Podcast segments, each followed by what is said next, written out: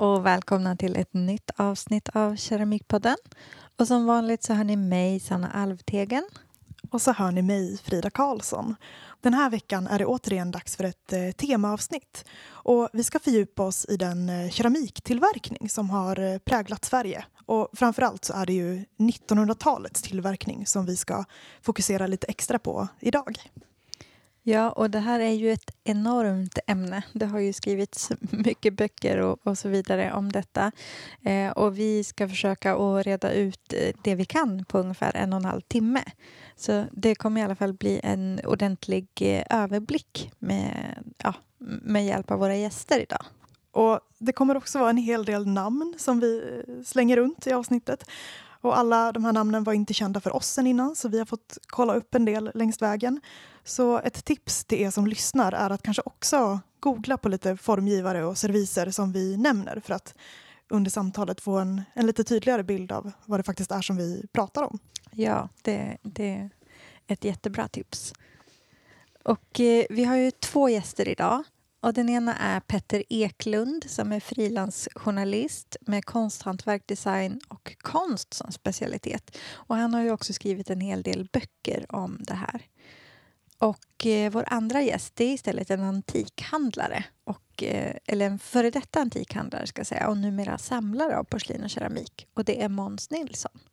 Och det var ju du Frida som eh, pratade med Petter Eklund och eh, ni hade en, en genomgång över eh, historien i Sverige, eller hur? Ja, ja men exakt. Och jag tycker väl egentligen att vi kan eh, kasta oss direkt in och lyssna på hur det lät när jag pratade med Petter.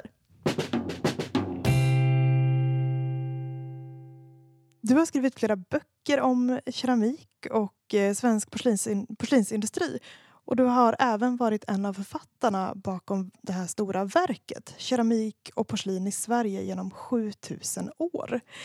Eh, hej och välkommen till Keramikpodden. Hallå där, hej hej, trevligt, hej. kul att vara med. ja, jag vet inte om jag fick in allting som är värt att säga där. Du kanske själv vill berätta lite om, om vem du är och, och vilka ämnen det är som du har ägnat dig åt genom åren? Ja, du, jag vet inte. Det, det, det kan man ju fundera på varför man blir så intresserad av eh, keramik och porslin och fabriker och sånt där. Men det, det har ju förstås med, med ens bakgrund att göra. Dels så, så är jag liksom uppväxt med, med liksom porslin från Gustavsberg och Rörstrand och så man har suttit. Det tänker man inte på när man är barn, när man sitter med en illgrön tallrik och käkar jordgubbar. Men i efterhand så kan jag förstå, jaha, vi hade Stig Lindbergs eh, legymservis, liksom intressant. Och det fanns olika saker som liksom pusslet, jag hade kunnat lägga pusslet i efterhand, vad vi hade när jag var liten Eh, man var tonåring och satt och deppade över några gråa mjuka koppar. Och det var ju Stig Lindbergs Birka-servis då, liksom, som är så känd nu. Liksom. Men tänkte jag inte så mycket på då. Men det liksom sipprar in bakvägen. Så att i efterhand har jag förstått liksom att man präglas av sin, av sin uppväxt. Vi hade kakelugnar hemma liksom, i en gammal kåk som vi bodde i. Och, eh, sånt där blir liksom viktigt så småningom. Man förstår att det, att det gjorde intryck. Och sen mina föräldrar var ju någon slags arkitekt, eh, ja, autodidakta arkitekt och eh, min mamma ritade barnböcker.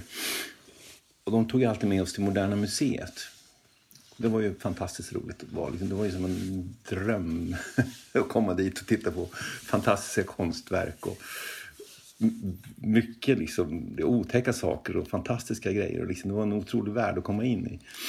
Och samtidigt på somrarna så var vi uppe i Bergslagen i ett sommarställe där. Min släkt kommer därifrån. Och där var det ju så mycket gruvor, industri, stålverk och, och, och liksom sådana saker som var igång för fullt när jag var liten. Och på något vis, så när jag blev vuxen sen, så, så kombinerades de här två liksom värdena. Den industriella världen med fabriker och den här konstnärliga världen med konstnärer som gjorde spännande saker. Att de hittade liksom en brännpunkt just i, i porslinsindustrin skulle jag kunna säga.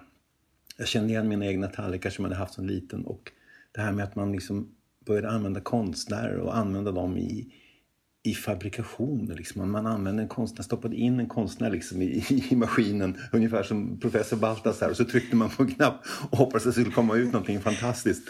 Och det, det, det gjorde det ju ofta och lika ofta så gjorde det inte det. Liksom. Det var ju lika mycket floppar som framgångar i, i porslinsfabriken genom åren.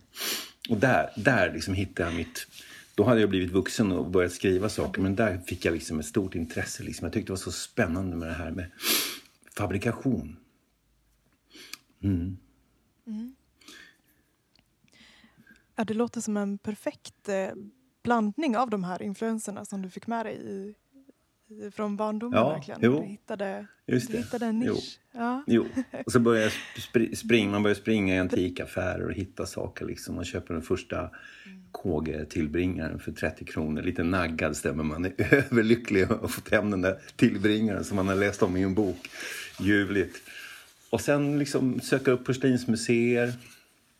Börja liksom prata med de som jobbar där. Man får komma och titta överallt och, och vara inne liksom i lokalen. Och sen har jag liksom skrivit om saker i tidningar och sådär. Om, om liksom, det här intresset liksom sippade över i det jag håller på med till vardags. Liksom, att skriva i tidningar ofta kan ju inte överleva på att skriva böcker, det är svårt. Men utan hela tiden får jag skriva liksom i inredningsmagasin och Antika auktion och tidningen Retro har jag varit med lite grann. Och mm. Sådana där saker. Och då är det perfekt att, att liksom fördjupa sig i det här ämnet. Verkligen gräva ner sig och bli supernördig. ja, det, ja. Låter, det låter underbart. Verkligen. Ja, det är himla roligt faktiskt. Och det här stora verket som du har medverkat till eh, heter ju Keramik och porslin i Sverige genom 7000 år. Mm. Eh, en herrans massa år. Vad, vad vet vi egentligen om de tidigaste beläggen Oj. för keramiktillverkning i Sverige? Har du någon aning? Alltså det där, det där, det där gamla är ju otroligt fascinerande men det är inte alls mitt område egentligen. Jag ju, gillar de här fabrikerna och det moderna 1900-tal mm. framför allt. Men vad man kan säga är att de, det går ju tillbaks liksom till, till ja, alltså, man har ju använt lerfigurer Eh, i, i, alltså den här gamla lerfiguren, den här Venusfiguren, den är 25 000 år gammal. Det var ju någon slags kultobjekt. Som man liksom, och då tog man ju någonting som man hade intill. Man tog lera liksom och så bakade man ihop en, en symbolisk figur som skulle symbolisera då fruktsamhet eller liv som på något vis föds vidare och sådana där saker. Så att leran har ju haft liksom en massa olika betydelser redan från start. Man tänker på, på liksom grottmålningar, man använde lera liksom och blandade till och malde sten och målade, målade med. Och... Men sen så kom man ju på någon gång då, ingen vet ju när, att man kunde ta upp lera och så kunde man forma den. För att man hade ju det här är ju liksom den första skålen, handen. Det är ju den allra första skålen. Man använder den till att skopa upp vatten. Liksom. Och, så då tog man ju lera och så försökte man på något vis härma efter, härma efter den här handens skål. Och så gjorde man föremål som också kunde innehålla vatten. Och så kom man på något vis, någon gång under långa, långa tider så stod alltså leran nära eld och de insåg liksom att om man bränner lera så blir den hård. På något vis så har, har ju den där upptäckten liksom sipprat in i människans erfarenhet. Ingen kan säga vem som uppfann det där, men det liksom skedde gradvis under många, många år. Och sen börjar man ju liksom göra, och den keramik som tillverkades på stenåldern, den är ju avancerad på något sätt. Man ser ju att de här, de här hade ju, det var ju liksom formgivare. De har ju gjort vackra former liksom i skålar och de har pressat in mönster och de har liksom dekorerat på något sätt som är på något vis alldeles tidlöst. Och man kan ju fundera på varför de gjorde så när de egentligen bara behövde de hade blivit bofasta på något sätt och då, då använde man föremål. Men det finns ju en teori om att man dekorerade föremål för att kunna sälja dem. Ha dem som bytesföremål, alltså inte, inte med pengar utan man bytte liksom. Kanske en dekorerad skål kanske motsvarade fem odekorerade. Så kunde man byta på något sätt. Och så så där utvecklades det. Och det är precis så det fungerar liksom idag i keramikindustrin. Att dekorerna driver försäljningen. Liksom. Mm, Stig Lindbergs ja, gröna... Ja, ja, ja, Stig Lindbergs gröna eh, Bersot-porslin, liksom, de här gröna bladen, det sålde som smör. Och det har ju absolut med dekoren att göra. för Själva formen i vitt, den var ju aldrig någon stor säljare utan det är dekoren som driver.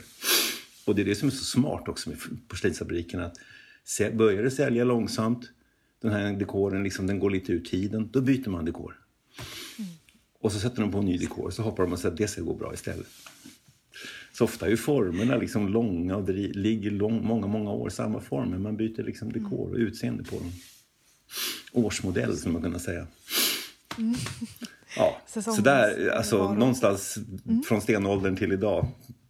Men det, det är väldigt fascinerande med, med stenålderskeramik när man ser den. Den är så liksom expressiv på något sätt. Så man blir imponerad och undrar vilka var det där som gjorde så underbara skålar.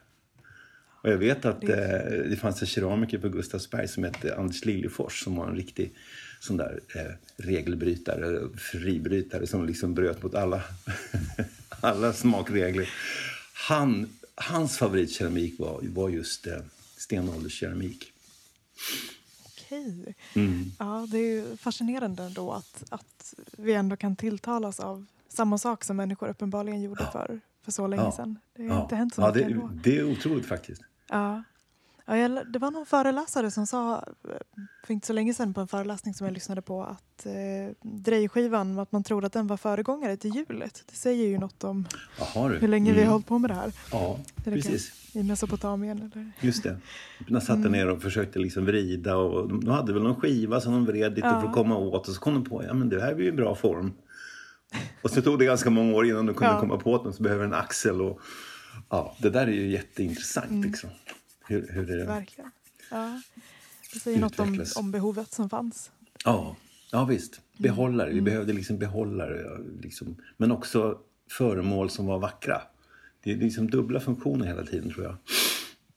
Visst. Och det, ja. Men... Eh, mm. Nej, det är bra. Ja.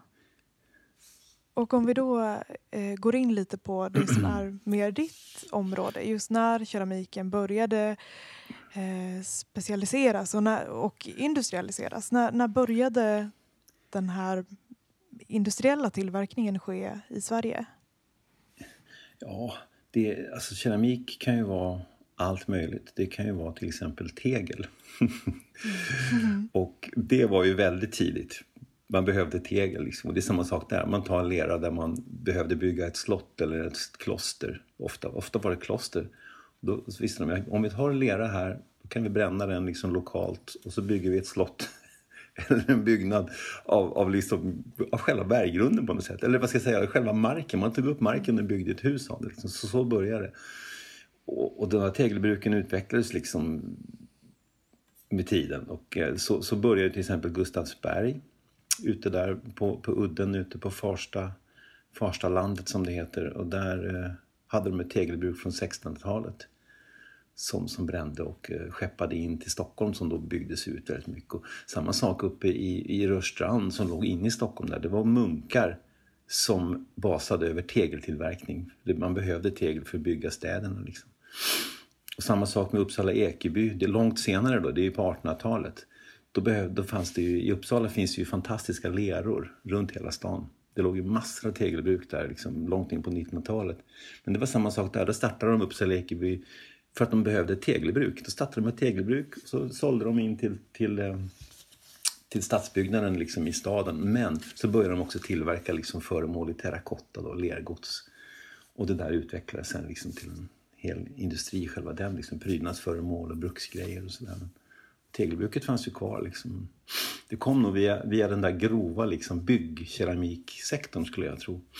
Mm. Men, men sen finns det ju en annan, en annan liksom linje. Det är det här att kineserna, de, Kina låg ju så otroligt långt före oss. Och där kom de ju på det här med porslin.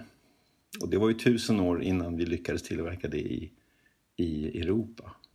Och det här porslinet som kom in via Ostindiska kompaniet och handelslederna genom den här Sidenvägen och så vidare skeppades till Europa. Och de, folk i Europa blev ju helt galna i, i liksom äkta porslin. Det var ju mer värt än guld. Liksom.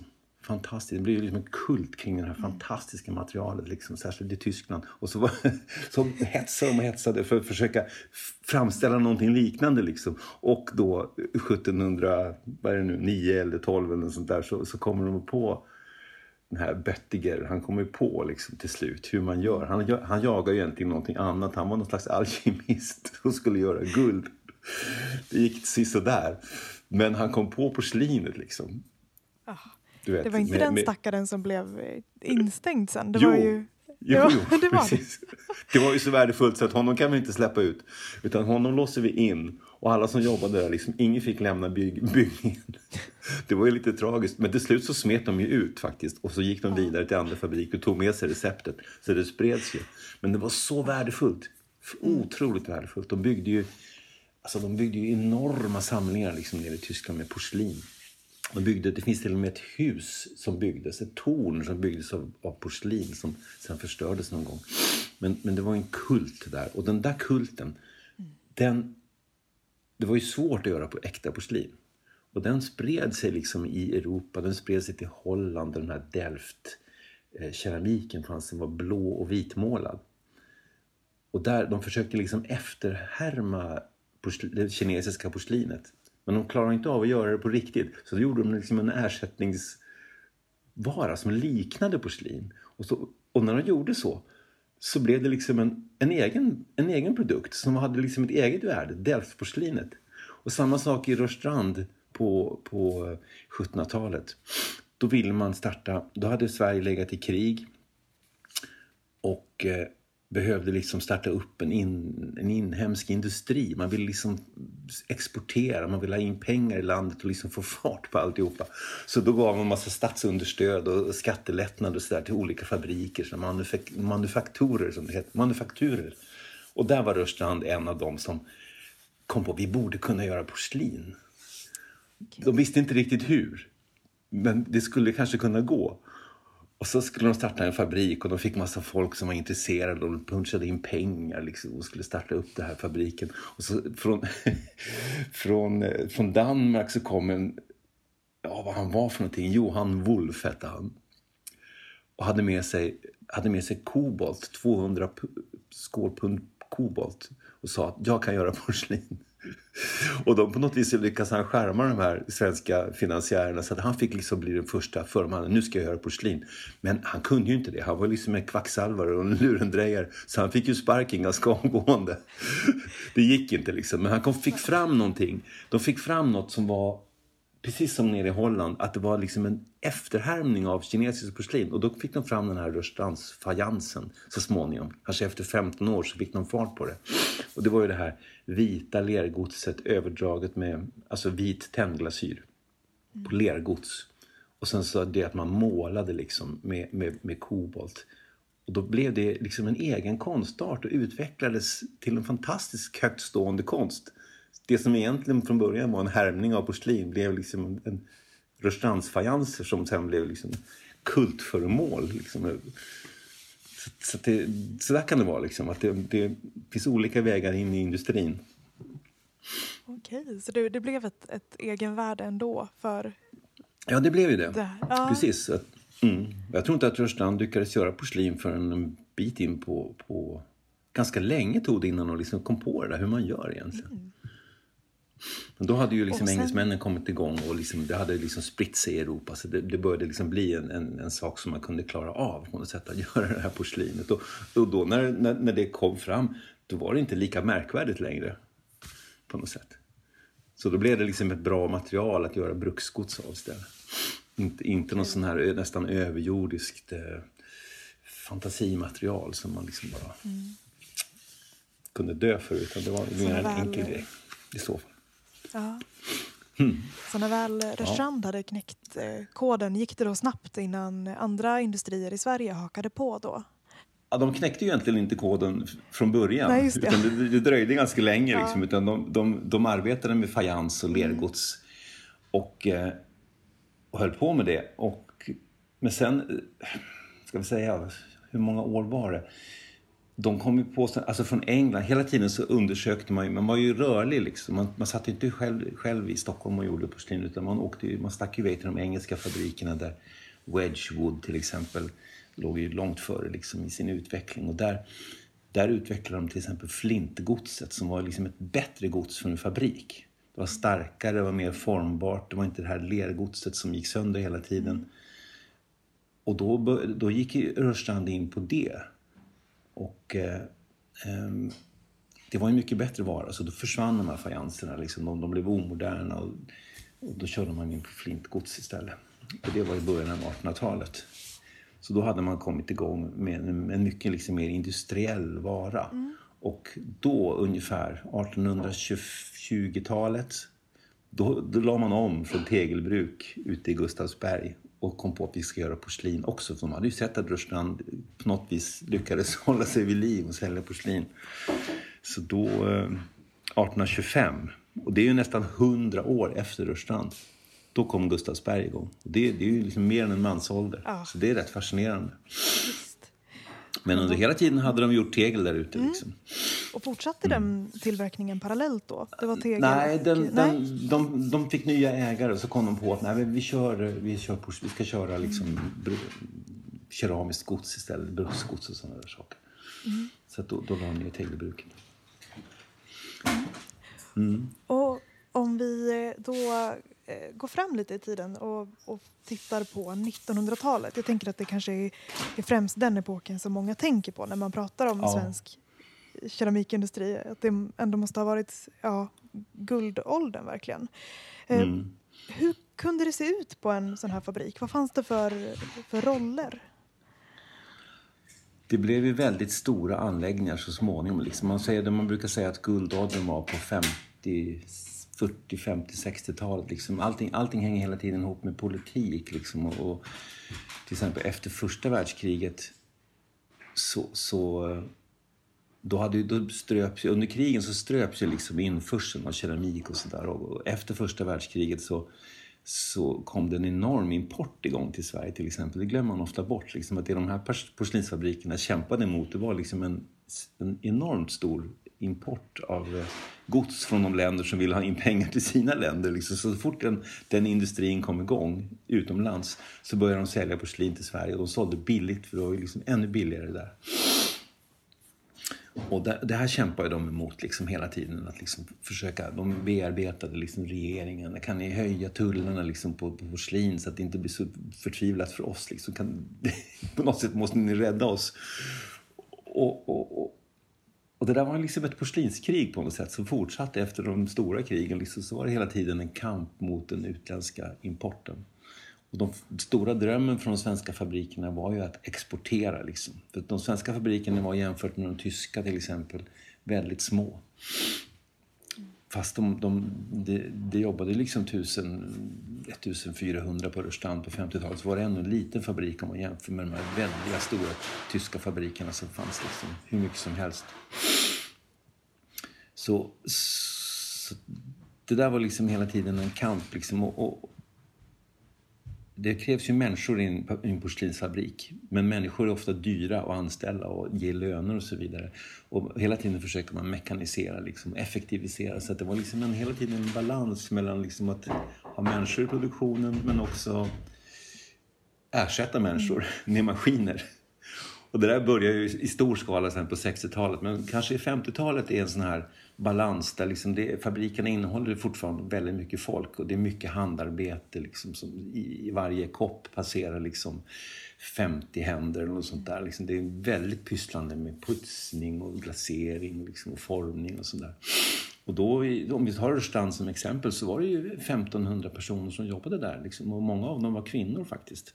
Det var ju intressant att det kom en fabrik till Lidköping som anställde kvinnor. Så det var en väldigt viktigt att de fick egna inkomster till exempel och kunde jobba själva på den här fabriken liksom, och inte vara ute i lantbruket eller vad, vad, vad nu, det fanns inte så mycket arbetsplatser där ute förut men så kom den här stora fabriken dit på 30-talet och, och liksom anställde folk. Fantastiskt! Så det var en stor kvinnoarbetsplats. Och de målade ju mycket liksom på Överstrand. Det var enorma målarsalar liksom, där folk satt i rader. Samma sak i Gustavsberg. Det satt folk liksom och handmålade porslin. Och eh, allting var ju tidsstyrt och allting var liksom ute efter att kunna bli lönsamt. Så hela tiden jagar fabrikerna lönsamhet. Liksom. Porslinet som handmålades kanske var lite dyrare om man kunde istället trycka mönstret. Det blev lite billigare för det gick snabbare. Så att hela tiden var det en, en slags utveckling mot, mot effektivitet mm. som är intressant. Mm. Och om man ska säga något om den här könsuppdelningen generellt. Det var väl ofta kvinnor som målade och män som drejade. Um, ja, mm. det kan man nog säga. Just mm. drejningen var ju, var ju ofta män faktiskt. Det undrar jag riktigt varför egentligen, men det, det var så enligt traditionen mm. tror jag. Och eh, de sökte ju som lärlingar liksom till Rörstrand och kom dit som tonåringar och så gick de i en stenhård skola verkligen. Det var riktigt sådär drejade på. De fick lära sig dreja, sen skulle de bara liksom köra. De skulle göra hundra sådana vaser liksom. Ja. Precis likadana. Och den som inte klarade av det på två veckor eller sådär, de bara åkte ut. Liksom. Så det var ju stenhårt. Mm. Men jag, det, det, är väldigt ovanligt med kvinnliga drejare mm. faktiskt. Jag vet inte vad, om, de, om det ansågs som ett tungt jobb. Det är ju ganska tungt när man mm. sitter och drejar hela dagarna verkligen. Precis. Just produktionsdrejar, man sitter ja. och gör samma vas om och mm. om, om igen, hundra stycken.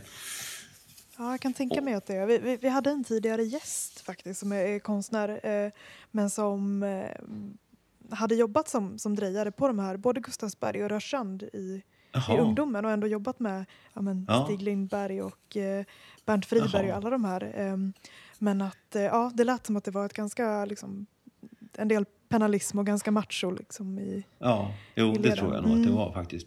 Det var, ju, det var ju väldigt olika lager. De här fabrikerna var ju väldigt nivellerade liksom och eh, styrda, toppstyrda på något sätt. Så mm. det fanns ju fabriksledning liksom och så fanns det ett gäng konstnärer som var liksom de riktigt betydelsefulla, stora namnen liksom som på, på Gustavsberg var det KG, Lindberg, Friberg och några till. Och sen på Rörstrand var det Stålhane och Gunnar Nylund och såna här. Och mm. de, jag tror det är väldigt svårt att förstå liksom hur, hur eh, privilegierade de var. För de hade ju väldigt nära kontakt med fabriksledningen. Liksom, och de, kunde ta, de kunde arbeta liksom, med vilka material de ville. Liksom, och de hade ofta en väldigt sån här manlig gemenskap liksom, med, med tekniker. Och, och liksom, de umgicks med de där och skojade liksom, och satt och drack brännvin också antar jag.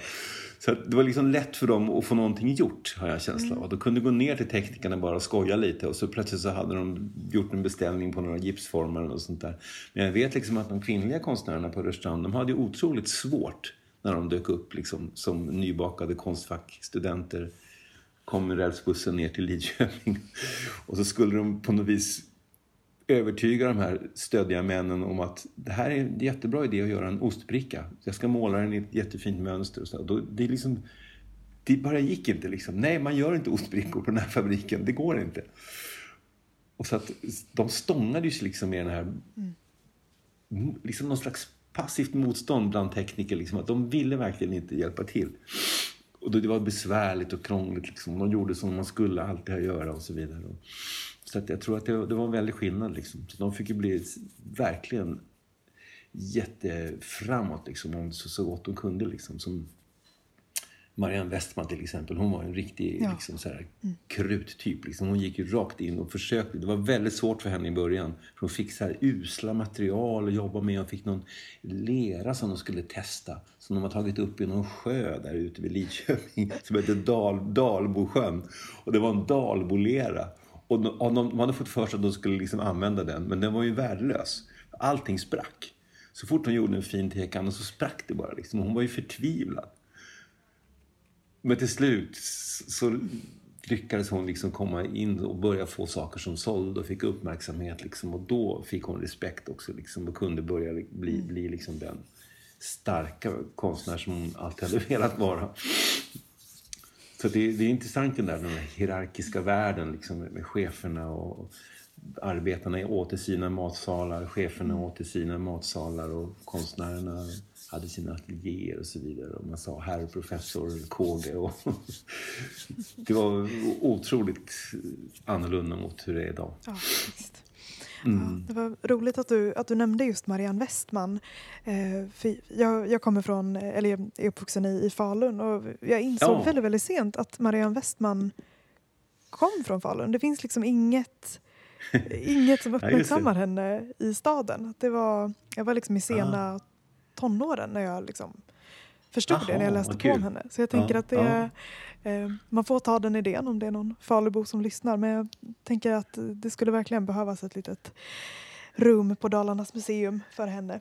Verkligen. det, annat. Det- mm. det är någonting som vi önskar oss många faktiskt, att, det, att det skulle kunna bli det. För att hon, hon var så viktig liksom och stor och, och känd på sin tid. Mm. Och väldigt otroligt bra, bra lönsam formgivare för Rörstrand. Och sen åkte hon ju till Tyskland när hon slutade på Rörstrand på 70-talet. Gjorde hon lite glas några år, men det var inte så jättelyckat. Men sen så hamnade hon på de här tyska stora fabrikerna, liksom enorma. Och då sjönk hon undan från svensk horisont. Så de sista 25 åren så var hon liksom osynlig för, Mm, Precis. för den svenska marknaden. Då såldes aldrig någonting av det där i Sverige. Men där var hon ju jätteframgångsrik och, och liksom en känd formgivare där. Samtidigt, hon bodde i Falun då, liksom en bit öster om stan där i Ja. Kåk. ja. Precis. Så det, det, det, är inte- men hon, hon förtjänar verkligen ett rum på Dalarnas museum. Det vore jättekul. Och det finns ju grejer att visa och sådär, så det vore roligt. Precis. Ja, antingen får jag göra det själv eller så. Ja, Ja. man får gärna ta idén. Ja.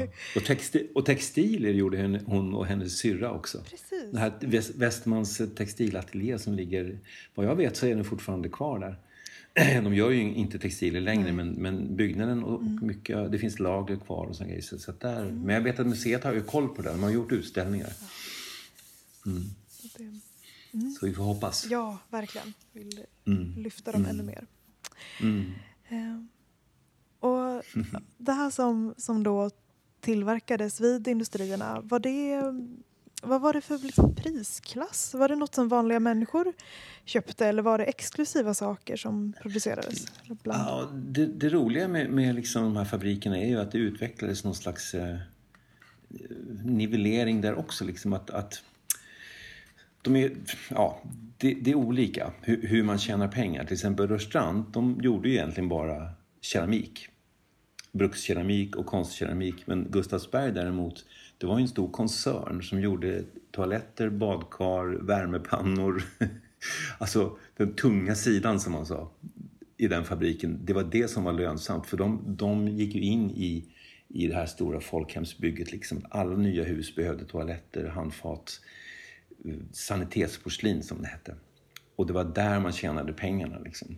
Så att Gustavsbergs hushållsporslin stod för en väldigt liten del, jag tror kanske 12 procent egentligen av inkomsterna för, för den stora koncernen. Så att, och sen, även om man tjänade pengar på hushållsporslinet så, så det rullade på liksom och det var meningen. Det såldes ju till de, de och konsumvaruhusen, liksom, de, till kooperationen som sålde ut. Och de hade ju någon slags, från början i alla fall, en väldigt hög liksom, eh, ambition om att det skulle vara god kvalitet och alla skulle kunna köpa det här. Liksom, och,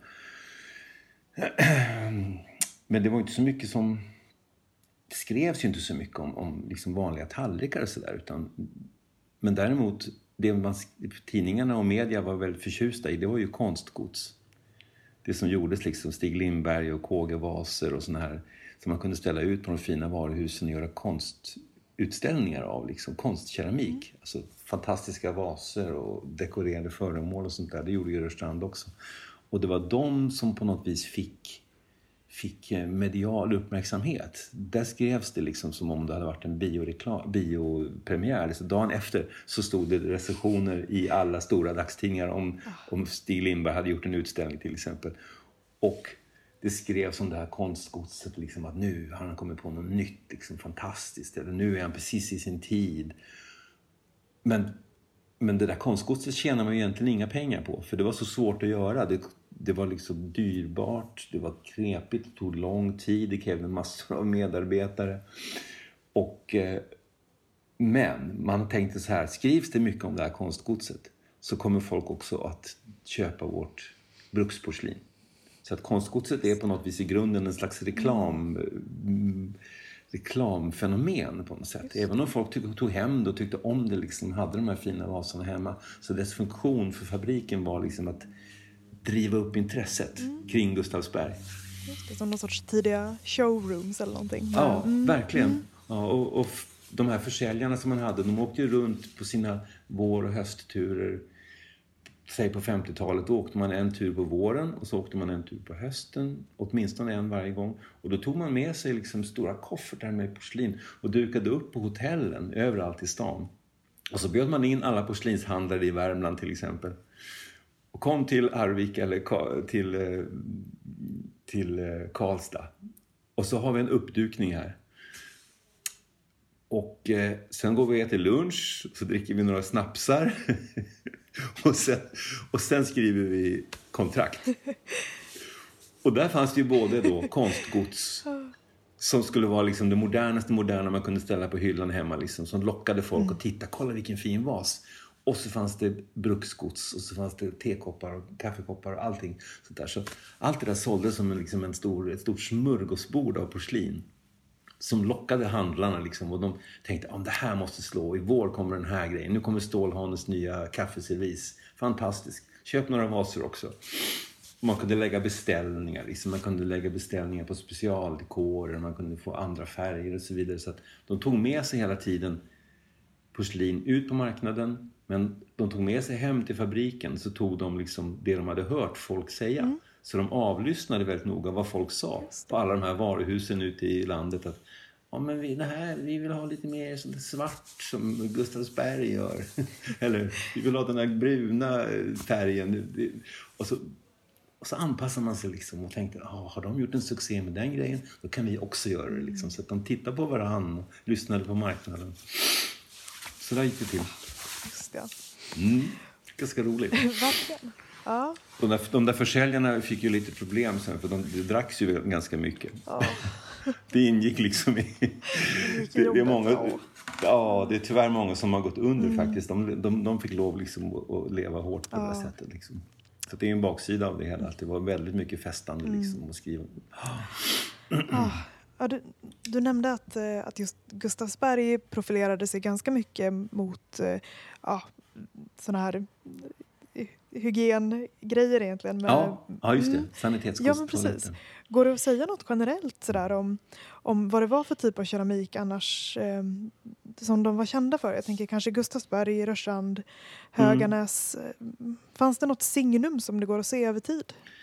Var det Ja, man, man, kan ju, man kan väl se, säga att eh, Gust Rörstrand då, som hade jagat det vita porslinet från början där, de, de lyckades ju ta fram så småningom ett, ett fältspatporslin som det heter. Gjort på fältspat och, och det är liksom det här kinesiska, man, det är lite genomskinligt och sådär, man kan se, se det, är det är ju, det kan man nog säga att det, det blev liksom Rörstrands stolthet, liksom just fältspatporslinet som de har kört med. De kör ju med det fortfarande. Liksom. Hårt, tåligt och så vidare. Och Gustavsberg däremot, de, de blev specialister på, på eh, benporslin.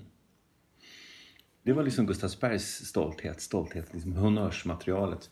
Och det är ju i, i grunden är det liksom samma porslin, men det är det att det var en engelsk uppfinning det här att man i, i porslinet så blandar man alltså benaska. Och det är alltså aska från, från eh, djurben helt enkelt. Okej, så slaktavfall ungefär. Ja, Ja, mm. ja just det.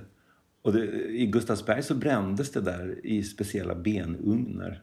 Och det, många gamla Gustavsberg minns fortfarande den där supervidriga lukten av när de brände slaktavfall och ben i stora ugnar.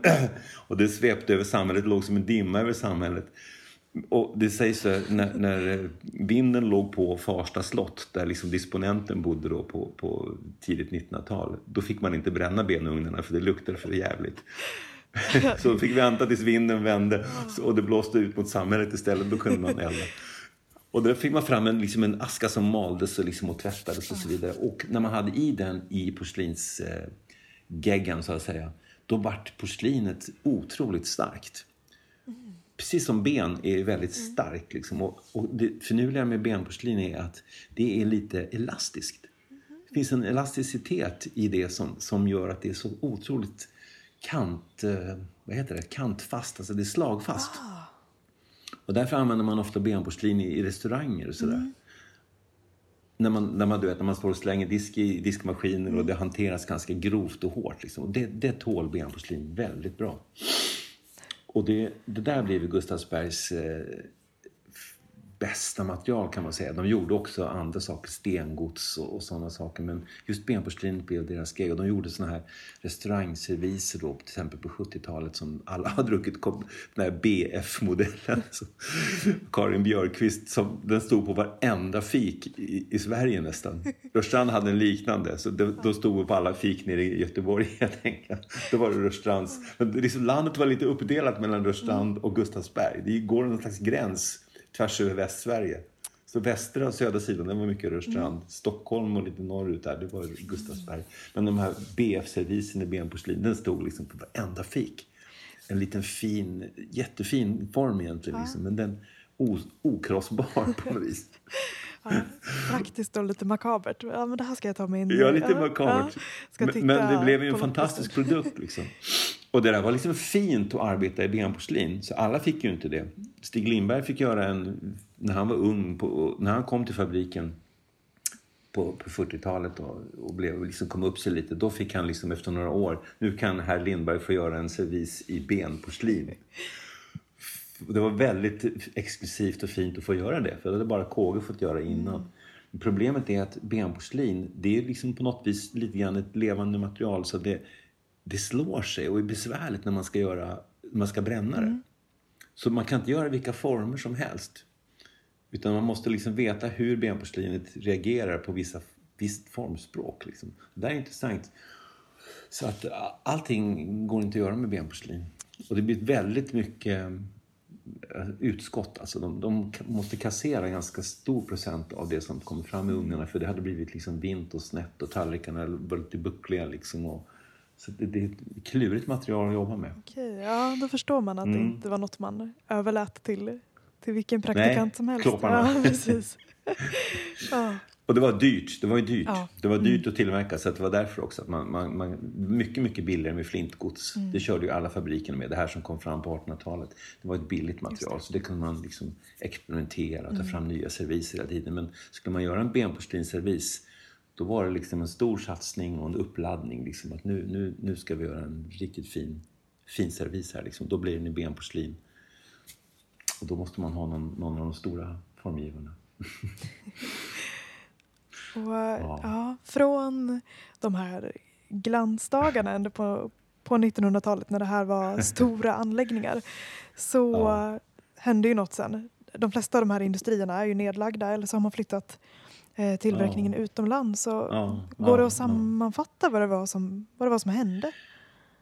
Ja du, det, det, det är lite förvånande fortfarande. Mm. Det, det är det där som jag pratade om tidigare. Det har med exporten och priserna ja. att göra. Liksom. Att, eh, de fick ju en väldig konkurrens utifrån just på billigt porslin. Mm. Och uh, Ikea till exempel kom på 60-talet och började sälja porslin. Och, det var helt andra priser. Mm.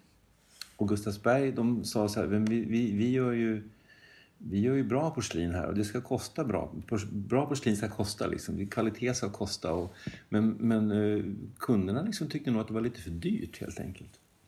Så det, det, var liksom en, halkade in på det. Och, och vad hände med Rörstrand? De, de rationaliserade liksom under 60-talet och, och, blev någon slags stordriftsfabrik och sen köptes den upp av andra. Man började liksom lägga ihop olika, det blev koncerner liksom. De blev bara en liten del av en stor koncern. Mm. Så att, och Gustavsberg började liksom räkna på något vis att av varje del i fabriken skulle bära sig själv till exempel. Så konstnärerna kunde inte arbeta lika fritt längre utan de var tvungna att redovisa liksom vinst på ateljéyta och sådana där saker dök upp på 70-talet. Svåra grejer liksom. Och eh, vad ska man säga? Men jag tror nog att det är importen mest mm. som ställer till det liksom. Det hade alltid gått bra liksom, att sälja porslin i Sverige under krigen. Liksom. Då, det kom inte in något porslin utifrån. Men nu tittar man på, på, på en loppis liksom, så är det ju en stor del av, av porslinet är ju faktiskt utländskt. Precis. Så ja, starkare krafter liksom, utifrån som inte riktigt Ja, jag skulle säga. Ja. Och, och, väldigt sådär priskrig. Liksom. Jag tror att folk hade inte råd att köpa mm. dyra eh, Gustavsbergskoppar när de kunde köpa på halva mm. priset. Köpte något annat liksom, som också var ganska fint med guldkant och blommor och sådär. Men, men gjort i, i eh, låglönefabriker då i, i Asien till exempel. Och nere i, i ja, Tyskland och så vidare. Det fanns andra. Japan sålde mycket porslin. Det har med det att göra. Ja. Liksom. Löneläget gick upp i Sverige så att eh, lönerna blev en jättestor del av, av liksom kostnaden för de här fabrikerna. Så det var massa olika faktorer. Liksom. Men det krympte Ja. och började gå med förlust. Och just att det här att divisionerna skulle bära sig själva i Gustavsberg. Förut kunde man ju liksom föra över pengar från lönsamma, lönsamma delar, till exempel toaletter och sådana saker. Man kunde bara föra över den vinsten och täcka upp förlustvinster på hushållsporslinet. Men så kunde man, plötsligt kunde man inte göra det längre, liksom, utan allting skulle bära sig. Ah, ja, just det. Mm, Ja, Ja. jo. precis. Och så, jag minns inte, det var några som... Se, Ittala gick väl in och köpte upp eh, några också, Ja. här för mig. Ja, Mm. ja, just det. De köpte ju upp, precis. Ja. Det köptes upp, liksom, de gick ihop. Så ett tag var ju Gustavsberg och Rörstrand samma företag. Liksom. Så för- telefonisterna uppe i Gustavsberg fick sitta och säga välkommen till Rörstrand. det blev lite så konstigt. Ja. Ja. ja, visst. Men ja, ja, det måste ju ändå ha producerats liksom, enorma mängder när Ja. det faktiskt Ja, stod på sin ja höjd. gud ja. Jag tycker, ja, Otroliga, ja. otroliga mängder. Och mycket, mycket ut. Alltså man, man glömmer bort... Alltså det är intressant hur, hur, man, hur, hur liksom historien minns en porslinsfabrik, till exempel Rörstrand. Eh, väldigt mycket av det gods som gjordes liksom tidigt, det var enkla vita bruksgrejer. Burkar, pottor, olika liksom skålar och spillkummar och sånt där i vitt, helt odekorerat gods som såldes liksom till hemmen. Och där användes alltihopa och det brukades och gick sönder som det på något vis ska göra. Det liksom ingick i det här kretsloppet som bruksporslin. Men det museerna sparade på, det var liksom det fina godset. Det målade, de utsökta pjäserna. Liksom. Det ställdes upp på vindar och sparades liksom för framtida museer. och så där. Man ville liksom visa vad man kunde och förmådde. Men den här enkla vardagsproduktionen, ofta är det ju väldigt snygga grejer. Liksom. Vita burkar och bunkar. Man skulle kunna se dem på granit idag. Det är liksom, du vet, så här, snyggt, enkelt, formgivet bruksgods. Det har ju försvunnit nästan nu helt ur, ur historien. Rörstrands museum som jag känner till, de, de har ju ingenting nästan av den, av den sortens vara som var en stor del. Liksom. Om man tittar i den gamla priskatalogen så finns det ju otroligt mycket just sån här brukskärl liksom, som, som eh, det finns inte kvar idag. Det är borta. Det är nerplöjt liksom på soptipparna. Ja, det är lätt att man lyfter ut det här som man tycker Ja. är lite extra. Och då blir det lite missvisande Ja. när det bara är det som finns Ja. kvar sen. Det ju... Ja, det blir det. Och alla toaletterna som Gustavsberg tjänade massor av pengar på, de slängs ju också bort liksom, och röjs ut och slängs. Och en, en annan rolig grej är såna här isolatorer och sånt där som man gjorde liksom, både på Rörstrand och Gustavsberg. Du vet såna här som man sitter på elstolpar och som sitter på, på järnvägsstolparna vid rälsen. När, när Ja, hela Sverige. Mm. elektrifierades på, 20, på 20 10-20-talet, då var det en jätteprodukt. Ja. Ja, visst. Det fanns ju, de bara spottade ur sig liksom såna här snygga, roliga isolatorer. Liksom bruna, eller grun, vita eller gröna. Ja, det var ju fint. Och det där är också helt försvunnet idag. Det är bara borta. Ja. Det finns, ing, det finns ingen museum som nästan har sparat på det. Man ser mycket sådär eh, häftiga liksom, jugendbyggnader när det liksom är nakna glödlampor och isolatorer. Ja, ja. Och det, det är liksom meningen att synas. Och sen Ja, visst, ja, visst. försvann det helt. Ja, men det där var en jätte, jättegrej. Mm. Liksom. Men, men det är också sånt där som har försvunnit. Liksom. Så man, man, man, eh, man får lite grann missvisande bild när man ser på porslinsmuseer ibland. Att, att det bara var fina vaser med fantastiska dekorer och guld och tallrikar och sånt där som, som liksom drev det hela. Men det där enkla, mer viktiga godset, det har, har liksom sjunkit undan. Ja, Det är intressant hur historien skrivs. verkligen. Precis. Mm. Vad, man har, vad som blir, blir kvar, liksom. Mm. vad som sparas. Mm, Det, mm. mm, det är bara spåren av, det, av historien, inte själva Ja, historien som ja. finns kvar. Nej, man, kan, man kan se liksom i skrifter och sådär vad som har funnits och sålts. Liksom. Men det som ställdes undan det var ju prakturnor eller liksom såna här praktpjäser som man gjorde till världsutställningarna för att verkligen skryta med vad man kunde. Det är ju otroliga pjäser, liksom. vilket hantverk. Helt otroligt. Men det var också väldigt, eh, ska jag säga, lite udda och, och, inte så vanliga grejer där. Utan det, mm. Men de har sparats liksom. Just det. Ja. Mm. Och för dig personligen, finns det någon keramiker eller någon formgivare som du tycker mm. är lite underskattad? Som, underskattad, som du vill lyfta fram ja. lite extra? Någon som kanske är lite bortglömd? Ja. Det finns ju massa, alltså det finns ju folk som, som på något vis, vad ska jag säga? Det är svårt att säga. Ofta var det, det var ju männen då som dominerade förstås, de här stora kanonerna. KG, Lindberg, Nylund och de här. Men sen fanns det en massa kvinnliga konstnärer som var riktigt bra. Liksom, ofta så kom de inte fram på samma sätt. Liksom. De hölls nere tror jag. Gubbarna var väl lite rädda för konkurrens. det finns ju en på, på, som jag gillar som, som finns, fanns på Rörstrand som kom dit.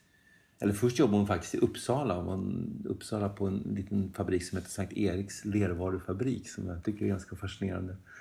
Den låg, mitt, den låg inne i stan liksom då på den tiden, på 20-30-talet. Hon hette Gertrud Lönegren och utbildade sig i Tyskland och så började hon liksom formge för den här lilla fabriken i Uppsala och gjorde kanske 200-300 modeller liksom på några år. Hon var otroligt produktiv. Liksom. Och då var det så här, i, i tidens anda. Då var det lite så gröna funkisbollar mm. med roliga mönster på. Liksom runda vaser med fiskar. Eller väldigt så tidstypiska grejer, men väldigt söta och roliga tycker jag. Och hon kom sen till Rörstrand och fick börja jobba med stengods och gjorde jättefin keramik under några år. Liksom. Men så, så hölls liksom nere på något sätt av, av ledningen av Gunnar Nylund framförallt tror jag och kom liksom inte riktigt fram. Och så, så gifte hon sig. Och det, det var säkert bra för henne kanske men, men samtidigt så var, förväntades man då liksom stanna hemma. Man skulle sluta jobba. Ja. Så, så blev det för henne att hon, liksom, hon la av helt enkelt på, på Rörstrand. Jag har skrivit några artiklar om henne och där, det brukar alltid vara så här, keramikern som försvann. Liksom. Ett stort löfte. Gertrud Lönegren. Sådana där figurer ja, de finns där liksom, lite grann i skuggan på de här stora fabrikerna. Liksom, vid sidan om. Mm. De här namnen, Lisa Larsson blev ju väldigt känd. Ja, liksom, de, det var några andra som började samtidigt som henne. Liksom, de, det hände inte så mycket med dem liksom, av olika anledningar. Och det är väldigt fascinerande med de här små namnen. Liksom, när man har tröskat igenom de här kända namnen så söker man sig liksom efter de här små. Gertrud Lönegren, Gabi Tengborg som liksom gjorde lite små grejer på 50-talet men liksom sen lämnade fabriken. Eje Öberg på Gustavsberg som gjorde lite keramik men sen blev han emaljkonstnär på Gustavsberg istället. De hade en emaljverkstad. de kom på att de, de gjorde ju badkar på Gustavsberg och så kom de på att vi kan göra konst också och måla på plåt. Så, då gjorde de det. Stig Lindberg drog igång med glatt humör och målade lite grann. Och sen så drog han in alla sina kompisar och så, så blev det en jättestor grej. Liksom. Ett, under några år, 50-60-talet.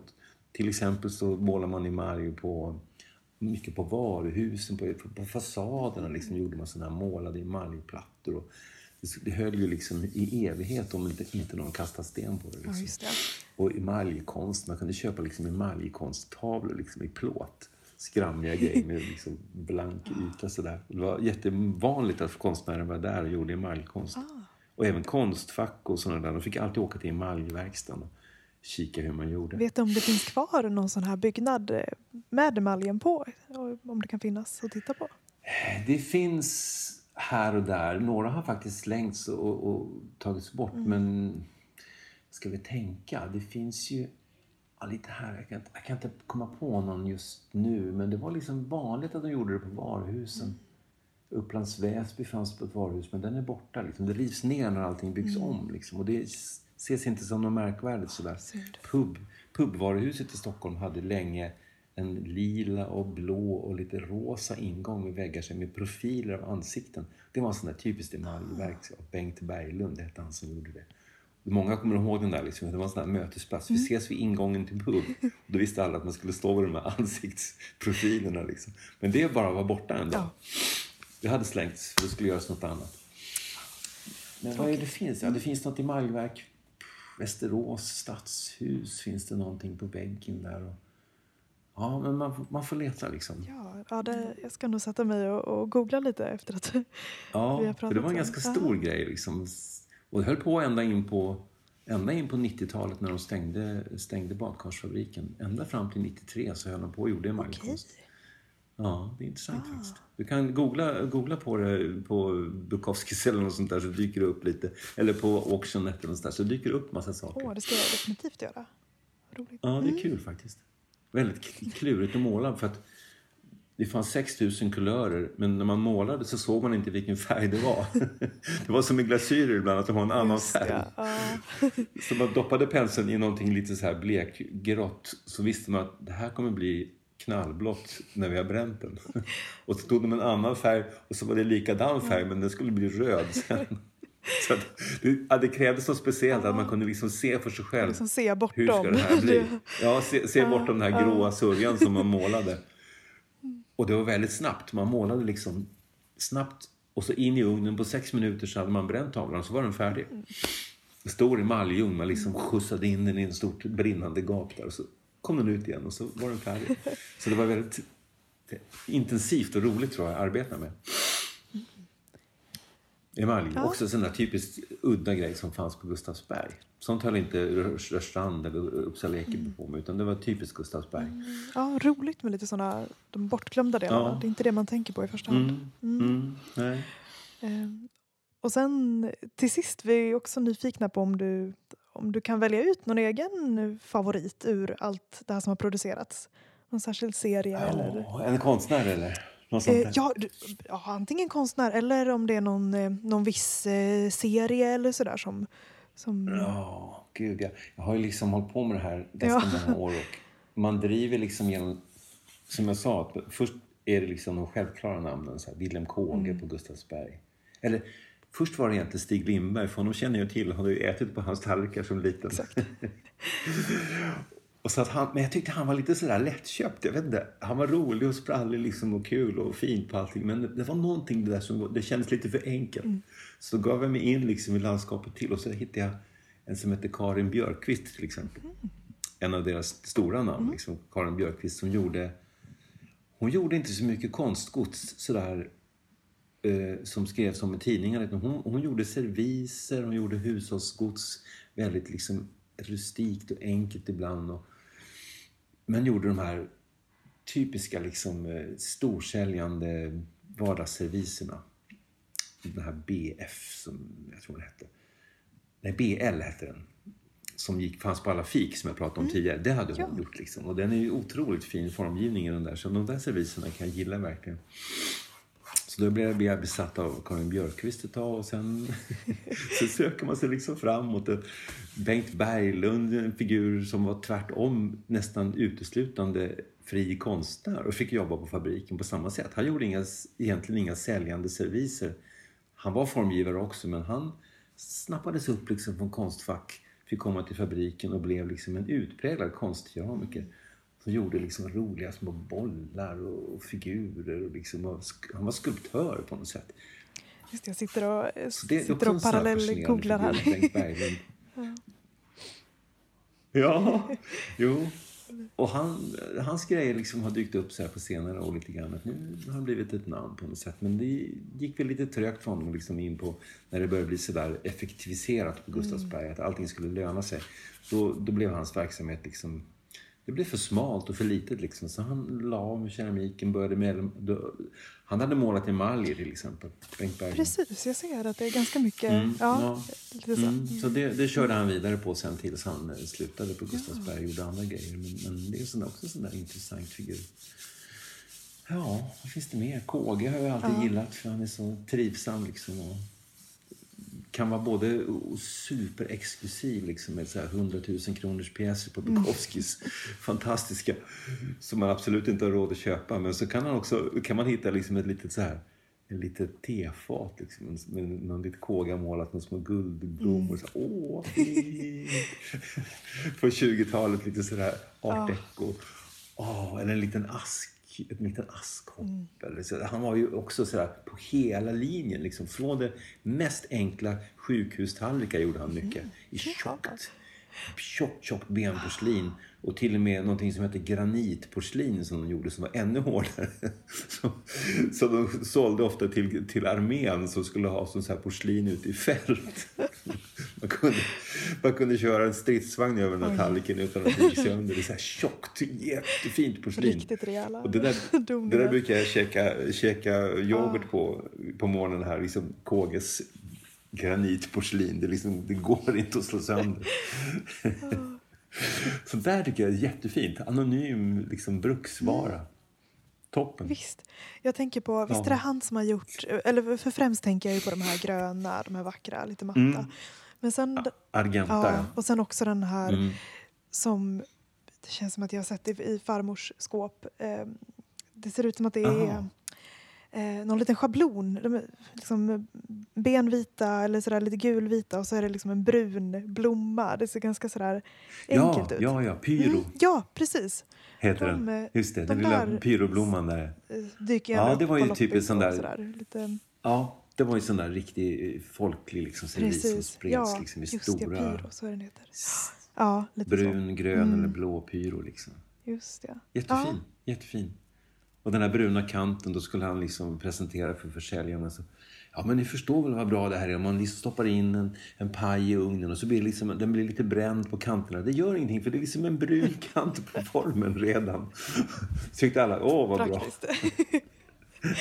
Ja, ja, visst. Den var liksom förbränd redan i, i, som, som porslin. På något sätt. Ja, de, de där är fina. Han har gjort så otroligt mycket fina serviser, Kåga. Både till kungahuset och till eh, folkhemmet Ja. på något sätt. Brett. Jättefint. Jättefint porslin. Ja, men vad, vad roligt. Och man fattar, ja, man förstår inte liksom hur, hur, hur de... Alltså man ska inte glömma bort att det, det, det var en låglöneindustri. Även den svenska porslinsindustrin. Och an, anledningen till att de kunde liksom göra så mycket fint porslin det var att det var så många människor på fabrikerna som hade så dålig lön. Tyvärr. Ja. Alltså, de jobbade på ackord och de slet och så men det var ju inga höga löner. Nej, Liksom. det, det är ju lätt att romantisera ändå och tänka att det var... Mm. Ja, konstnärerna hade höga löner men, men de, de som slet i fabriken de, de gick på låglöner. Och därför kunde man också ta fram liksom, serviser. Man kunde göra flera serviser om året liksom, på, på, fortfarande på 40-50-talet. Liksom, att, ja, men vi gör en ny modell nu. Och så, så hade de gipstekniker och, och formmakare och, liksom, och allt sånt där. Och de jobbade liksom då anställda. Och så tog man fram en ny servis liksom, till enorma kostnader. Och hela tiden så Alltså det var en sån förnyelse. Sen redan på 70-talet då fick man ju tänka sig för i fem år innan man liksom gjorde en ny servis för att det var så himla dyrt att ta fram. Det kostade miljoner. Bara 20 år tidigare hade man kunnat liksom spotta ut sina nya serviser. Så det var ju en enorm överproduktion på något vis. Så det där, mycket av det där låg sen uppe på vindarna i Gustavsberg.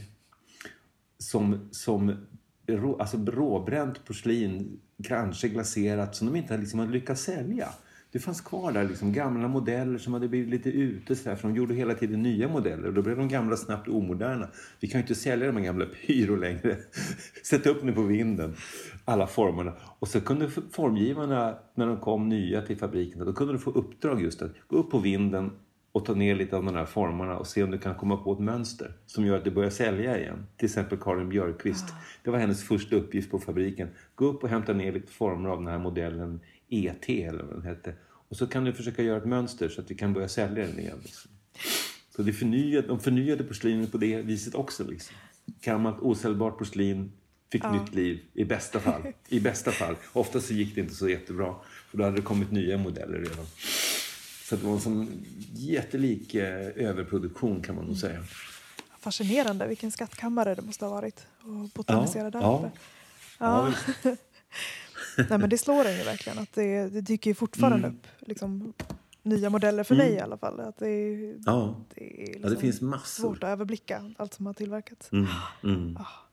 Ja, gud, jag har otroligt mycket modeller och varianter. Och... Just det att man tänkte liksom inte att det skulle hålla så länge och, och, och så. Jo, man gjorde ju dekorer som kunde förlänga porslinet liksom. Men just det att man liksom, äh, vi gör en ny modell. det var som bilarna förr i tiden, man gjorde nya modeller hela tiden. Liksom. Nej, Väldigt eh, För att man hade råd. ja, fascinerande. Det är inte så länge sedan men det känns som ett helt annat sätt att arbeta. Som Mm. att den industrin Så- har funnits. I, ja.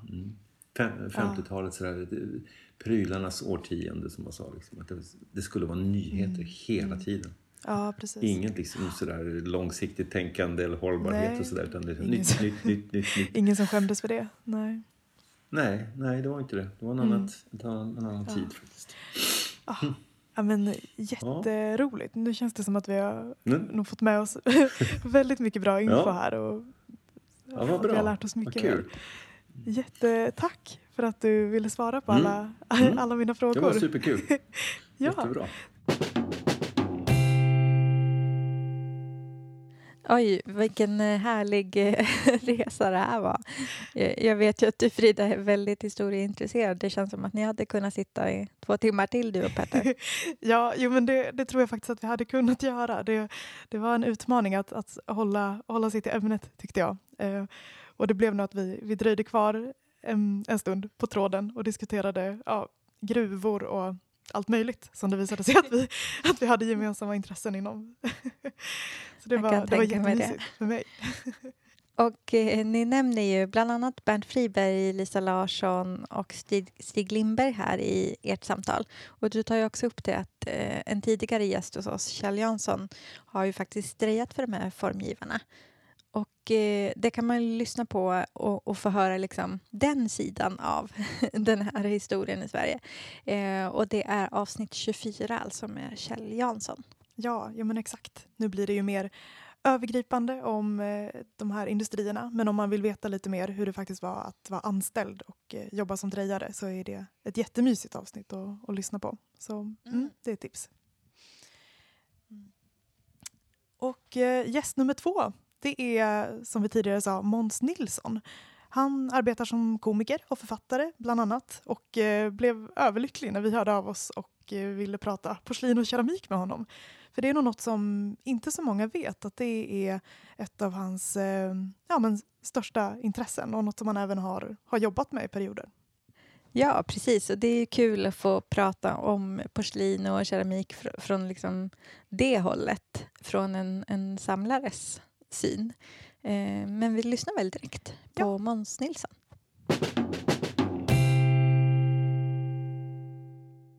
Vi säger hej till vår gäst Måns Nilsson. Hej Måns! Hej, hej! Vad roligt att ha dig med på tråden. Ja, men vad roligt att jag får lov att vara med. Det är eh, det är aldrig någon som är intresserad av, av eh, vad jag samlar på. Tvärtom så, så, så tycker folk det är tradigt när jag, när jag pratar om det. Så att jag är jättetacksam att, eh, att ni vill prata med mig. Vad bra, då ska du få prata ordentligt med porslin och keramik med oss alldeles snart. Men först kan du inte berätta för våra lyssnare, vem är du och vad gör du annars? Jo, absolut. Jag heter Måns Nilsson då och bor i Malmö och är mångsysslare. Men det mesta handlar om humor. Jag gör en podd med Anders Ankan Johansson, Anders och Måns. Eh, en podd som eh, hette Så funkar det, men som nu har bytt namn till Fråga Anders och Måns, men som är samma. samma. Vi, vi, gör, vi hittade på ett koncept eh, på P3 och sen dess har vi gjort samma sak nu i 20 år. Men utöver det så skriver jag. Jag skriver tv och film och nu har jag för första gången skrivit en bok som heter Morden på Österlen som kommer i sommar. En, en pusseldeckare. Och sen har jag varit lite antikhandlare. eh, men det är jag inte längre utan nu är jag bara samlare. Vad spännande med en eh, bok på gång. Kommer den till sommaren sa du? Ja men precis. Ja. En, eh, en sån där feelgood eh, pusseldeckare som är perfekt att läsa i hängmattan.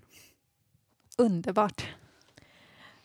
Ja, när vi eh, fortfarande kunde åka ut och besöka våra gäster så lyssnade ju du och jag Sanna på väldigt mycket Så funkar det i bilen. Ja. Men vi har ju faktiskt inte tagit oss an Österlenen så att jag tror att den här boken kan bli ett eh, perfekt örongodis för oss, eller den här ljudboken på våra, våra kommande bilturer. Ja, men det låter bra. Då får ni lyssna på ljudboken. Har ni varit uppe i Höganäs? Eh, Ja, det har vi faktiskt. Där har vi varit. Men eh, det finns ju fler att besöka där så att vi kommer gärna tillbaka dit. Ja, jag har eh, några som jag skulle vilja åka och hälsa på. Kjell Bolinder i Höganäs och sen utanför Stockholm heter han Isak Isaksson Mm. Mm. som jag ehm, följer på Insta som jag tycker gör så himla fina saker. Åh, vad spännande. Ja, precis. Vi har ju förstått att du har ett särskilt intresse för ja, men bland annat porslin och keramik. Eh, minns du när det intresset egentligen började för dig?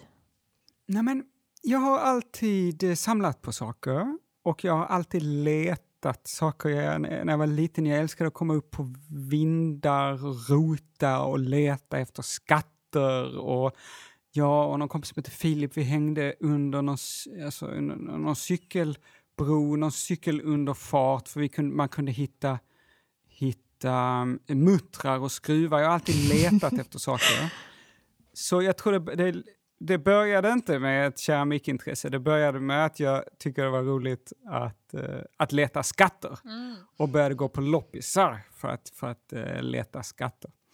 Eh, eller ja, jag började kanske gå på loppis när jag var 20 eller så. Och då pluggade jag i Lund och Lund har en av Sveriges bästa loppmarknader. Och för 20 år sedan var den eh, ännu bättre, som heter Södra Esplanaden. Så då gick jag där på morgnarna och eh, letade skivor och letade andra saker. Och sen så blev jag ihop med en tjej, min fru, som heter Maria, vi är fortfarande ihop, som eh, eh gick och köpte antikviteter på den loppisen och sen sålde till handlare och försörjde sig medan hon pluggade på det där sättet. Mm. Och det tyckte jag var, verkade hur spännande som helst. Så då började jag också samma sak. Och eftersom jag är, kan snöa in på saker väldigt lätt, väldigt nördig, så började jag läsa på. Och, och så, från början så var jag mest intresserad av eh, sånt där eh, 70-talsgrejer eh, när det var färgglatt, orange, de är mycket plast och eh, såna grejer. Um, ja, och sen köpte, handlade jag och sen så började jag snöa in på svenskt porslin. Mm.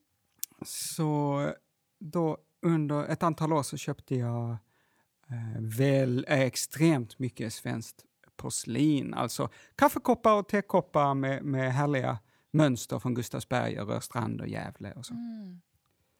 Så det är svenskt eh, porslin som din samling eh, består av? Ja, men precis. Mm. Eh, ja, väl kanske... Ja, ja när det gäller porslin är det nog inte mycket från andra länder. Något, något danskt kanske. Och, och Arabia såklart, mm. lite finskt så. Var det bara industritillverkat porslin som du samlade på då eller var det även handdrejade grejer och sånt? Nej men när det gäller... Vem är det som har en hund? Det är jag. Vad heter hunden? Otto. Otto. Ja, men Otto vill också vara med och höra, det är självklart. Att förstå. Hej Otto! Ja, Otto är vår ständiga eh, sidekick nej. och eh, poddmaskot. Ja, det kan jag tänka mig. ja, vi kör ju, om man bara hör så kör vi ju på eh, Zoom så vi ser ju också varandra och nu är Otto också med i bild här. Ja, precis. Fantastiskt söt hund. Eh, ja, nej men, nej men porslinet, um, det var ju eh, alltså fabrikstillverkat. Det var nog inget som var handdrejat. Jag har kanske något eh, från... Ehm, eh, ja, nej, det, det var mest... Eh, alla eh, bruksföremålen är, är ju mest ehm, fabrikstillverkade. Men sen när jag hade hållit på ett bra tag med det där så blev jag allt mer intresserad av keramik. Så nu sysslar jag nästan bara med keramik och liksom konst, konsthantverk. Mm -hmm. Okej, okay. yes. men det är något som har kommit på senare tid? Ja, men de senaste tio åren ah. kanske. Mm. Är det även eh, nutida konstnärer och keramikers alster som du samlar på eller är det enbart eh, äldre keramik och porslin? Nej, det är bara, bara gamla, bara eh, avlidna gamla keramiker. Um, och det är från 20-tal till eh, 80-tal. Mm. Så. Men så finns det ju vissa gamla gubbar som eh, inte har hunnit dö än. Nej, jag skojade. Men så, alltså, vissa gamla gubbar som fortfarande lever vars eh, keramiker gärna köper. Som till exempel Kjell Bolinder då, som bor någonstans vid, utanför Höganäs och, och Isak Isaksson som gör eh, fantastiska vaser med sån här kristallglasyr. Mm. Så att det ser eh, ut som, ja, hur ska man beskriva det? Eh, ja, Det ser ut som någon fantastisk sten man hittar i någon öken någonstans. Ah, ni får googla, Isak Isaksson. Det ska vi titta på. Och har du några favoriter bland svenska formgivare eller bland eh, porslinsfabrikerna? Ja. Mm. Hmm. Jag har några eh, keramiker som jag gillar väldigt mycket och det tror det började med Bernt Friberg. För att jag fick tag på någon sån vas någon gång. De är ju så fruktansvärt dyra. Men jag fick tag på någon sån någon gång och kände att jag blev svag i knäna.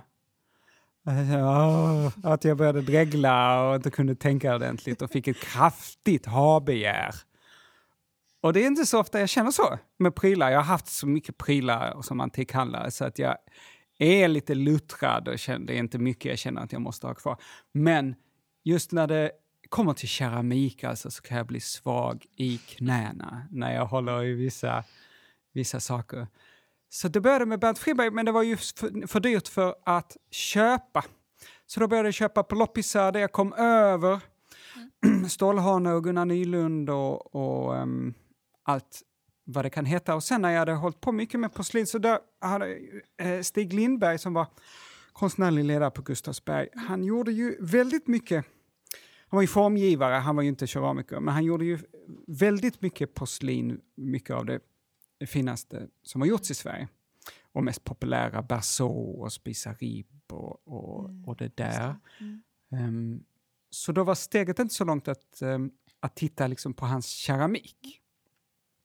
Som man då inte har drejat själv, men som man har eh, formgivit och som är väldigt lekfull och härlig.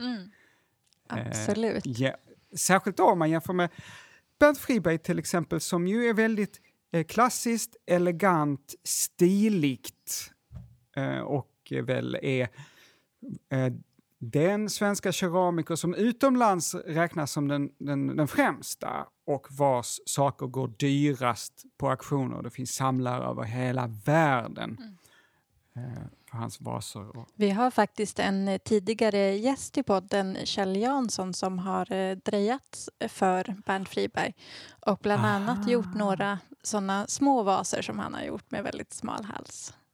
just det, små miniatyrer. Mm, precis. Ja, eh, sådana försöker jag att inte samla på, men det är ju svårt. Nej, de är ju så fina och de tar ju nästan ingen plats alls.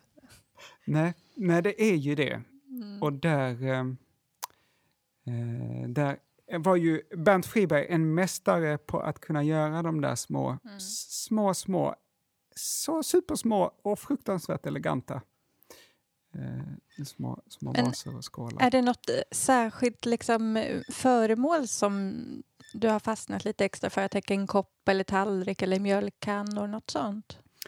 Jaha, nej men när det var porslin då, eh, en gång i tiden, så var det tekoppar som jag gick igång hårdast på. eh, och teservis och tekoppar med fat och, och gärna liksom en tekanna och en sockerskål och en liten gräddkanna. Ehm, ja, när det gäller keramik så är det vaser. Då undrar man ju genast, får man fråga hur många exemplar du har av ja, till exempel tekopparna? Har du koll på det? Ja, okej, om ni lovar att inte döma mig. Vi lovar. Jag har kanske tusen tekoppar. ja. Wow. Ni lovade. Nej, men det, det är enbart beundran som du har. Ja. ja. Jag har ett stort lager på landet och när jag kommer dit så blir jag på så himla gott humör. Och när min, min, min flickvän eh, kommer dit så eh, börjar hon gråta. Men, Hon det, tycker inte om att vi har så himla mycket saker. men är de nerpackade på landet eller står de framme någonstans, de här tusen tekopparna? Nej, det är mycket som är nerpackat. Men eh, några hundra. Och sen så de finaste har jag ju hemma såklart. Får, man, får du använda dem eller är det prydnad? Nej, men de, de använder jag absolut. Det finns ju vissa som är ömtåliga eh, Gävle, de som gjorde eh, zebrakopparna, de gjorde också ett gäng andra superfina koppar på samma gods, men då med annan dekor. Eh, och han som ritade Zebra tror jag heter Eugen Trost, men det fanns många olika formgivare på de där. Och de på senare åren här har de blivit eh, hur dyra som helst, de, de, mest, popul- eller liksom de mest ovanliga. Eh, men där är det ju så att glasyren eh, är lite ömtålig. Så om man håll, häller upp eh, kokande tevatten i en sån så kan det vara så att man hör ett och så spricker glasyren i hela koppen. Oh. Nej, det vill man inte Ja. höra. Um, enbart eh, kalla drycker i dem kanske? Ja, precis. Men, eh, men annars har jag många andra tekoppar eh, som jag använder. Jag är förtjust i en finsk formgivare som heter Birger Kaipiainen som gjorde ett mönster som heter Paratisi som är ganska vanligt för, för, som Arabia eh, gör, eller, eh, gjorde, eller om det nu heter Itala kanske. Men i, det var Arabia som gjorde det innan och det är på vit, det är ett vitt gods och sen så är det svart och lite gult och lite blått eh, i superfina blommor och, och vindruvor eller vad det nu kan vara. Så den gillar jag mycket. och sen eh, gillar jag ja, till exempel Basso och Spissarib och de där eh, Zebra, alltså ganska mycket vad alla andra tycker om. Och så, så såklart Herta Bengtssons det här väldigt eleganta eh, blå eld med de tunna eh, fina kopparna. Men sen gillar jag massa rustika grejer också. Men jag kommer inte riktigt på nu. Du nämnde ju här i, i början att du eh, mm, från första början samlade mycket på eh, det här orangea och bruna 70-talskeramiken. Är det någonting som du fortfarande tycker om eller är det mest äldre keramik idag? Ja, nej men för varje år som jag har hållit på så har liksom mitt intresse... Jag har blivit intresserad för allt äldre saker.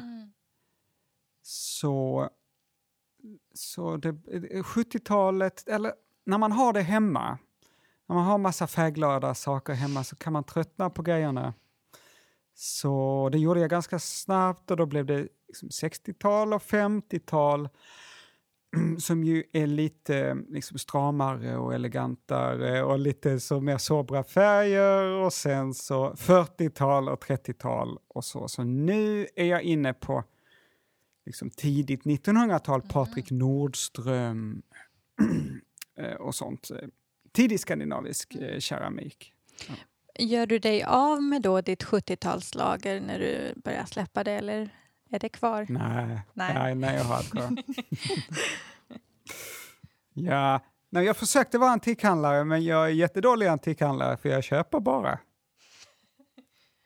Du säljer inte vidare? Nej, jag gjorde det. Och det händer ibland när jag är pank så åker jag ut på lagret och så hämtar jag något och, och säljer på auktion. Men då är det mest om jag har några stolar eller någon soffa eller ja, något sånt. Ja, Jag tycker man kan känna igen sig ganska mycket i det som du berättar också, fast som keramiker. Ehm, man kan ju vara en väldigt duktig keramiker men en ganska dålig försäljare. Ehm, Men speciellt kanske i början när man inte hade hållit på så länge. Så man blev ju väldigt fäst vid varje föremål. Det var ofta ganska svårt att, att göra sig av med dem. Så mm, jag kan känna igen känslan. Ah, ja, ja, så att det är att man, de sakerna man själv har gjort, nej men de, de man är extra nöjd med måste man väl behålla antar jag? Ja, antingen behålla eller sälja extra dyrt kanske. Exakt. Jag, jag har börjat följa någon dansk eh, keramiker som heter på Instagram Tortus eller något sånt. Eh, vad kan, vet ni vem det är? Ja. Eh, jag ska se här vad han heter, förlåt. Han heter Eric Landon. Jaha, så han är väl... Men han håller på i Köpenhamn i alla fall.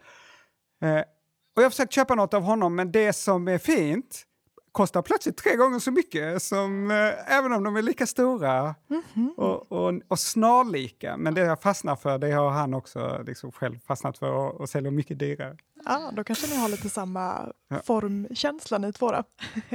Fastnar för samma kvaliteter. Ja, ja. Men du berättade att du gick runt i, eh, i, i Lund förr på loppis. Men vad gör, hur hittar du dina fynd idag? Jag går gärna på loppisar, Mm. men eh, nu har det varit svårt. Eh, till och med utomhusloppisarna fick ju slå igen förra sommaren. Och sen är det svårt att hitta eh, fina saker på loppis nu för tiden. Eller liksom fina saker kan man hitta, men, men eh, eh, de sakerna som jag är ute efter, de är ju ganska dyra och så fort något är lite dyrt så är det svårt att hitta på loppisar nu för tiden eftersom folk är så väldigt medvetna och snarare kanske tror att allt de äger är, är hur värdefullt som helst Ja, bara för att det står Gustavsberg eller Rörstrand i, i botten. Men då när jag började för 20 år sedan då kunde jag hitta precis vad som helst på loppisar. Eh, Så då kunde man verkligen fynda fantastiska saker. Men nu köper jag på auktion och av eh, han, andra, andra handlare. Men du som ändå är en rutinerad loppisräv, har du några tips till, till våra lyssnare som kanske hoppas kunna göra något bra kap ändå på loppis? Ja, men jag har några generella loppistips, men det är ganska självklara saker. Det är att man måste vara först. Där i tid. Eh, Man måste vara där i tid. Alltså, ska man inte hålla på och rota i folks lådor som vi säger, men man måste vara först. Och sen... ehm, jo, alltså kanske inte, om man då vill köpa något billigt så kanske man inte ska bli superexalterad innan man har frågat om priset. så man bara börjar skrika wow, kolla vad jag har hittat! Oj, oj, oj, fantastiskt! Eh, Ja, förresten, vad kostar den? Man ska vara lite nonchig alltså. Så här, ja, jag kan ta den här. Exakt Ah, så. mm. Så måste man ju- Man måste spela lite teater. Eh, och se- men sen annars på auktion blir saker dyrt. Det har blivit så internationellt så att det sitter handlare från hela världen och följer svenska auktioner. Så att eh, det som eh, saker går ungefär för vad de ska kosta eller vad man kan säga, det, det blir liksom dyrt. Eh, så att mitt råd är snarare att hitta någon keramiker du verkligen gillar men som är undervärderad eller som inte är, är så dyr. Mm, Det, finns, det är inte riktigt rättvist det där eh, med vilka... Alltså vissa keramiker är hypade och, och så finns det andra som är minst lika bra som då är lite billigare. Mm, men man kanske får eh, försöka göra lite research då och komma förbi de här allra mest kända formgivarna och hitta de här som är kanske Nej. lite bortglömda. Precis. Ja, eller att man kanske börjar samla på någonting som är riktigt ute idag mm, om man kan förutspå vad som kommer slå om några år. Det kanske är lattemuggar från 90-talet som blir nästa grej, vem vet? Nej, men alltså även eh, sånt som eh, var superstort och bra grejer men som folk har tröttnat på. Nu kommer jag inte på någon keramiker direkt, men när det gäller glaskonst så kanske liksom Bertil Wallin och eh, Ulrika Hydman Wallin, att folk har sett det så mycket så att man har tröttnat på det. Att man liksom har haft det hemma och så och säljer. Men att det är, kan vara saker som blir värdefulla om 20 år, när någon ny generation. För det är ju ofta så att eller jag menar när jag skulle flytta hemifrån när jag var 20 och skulle inreda hemmet så då var det inne med teak. Mm.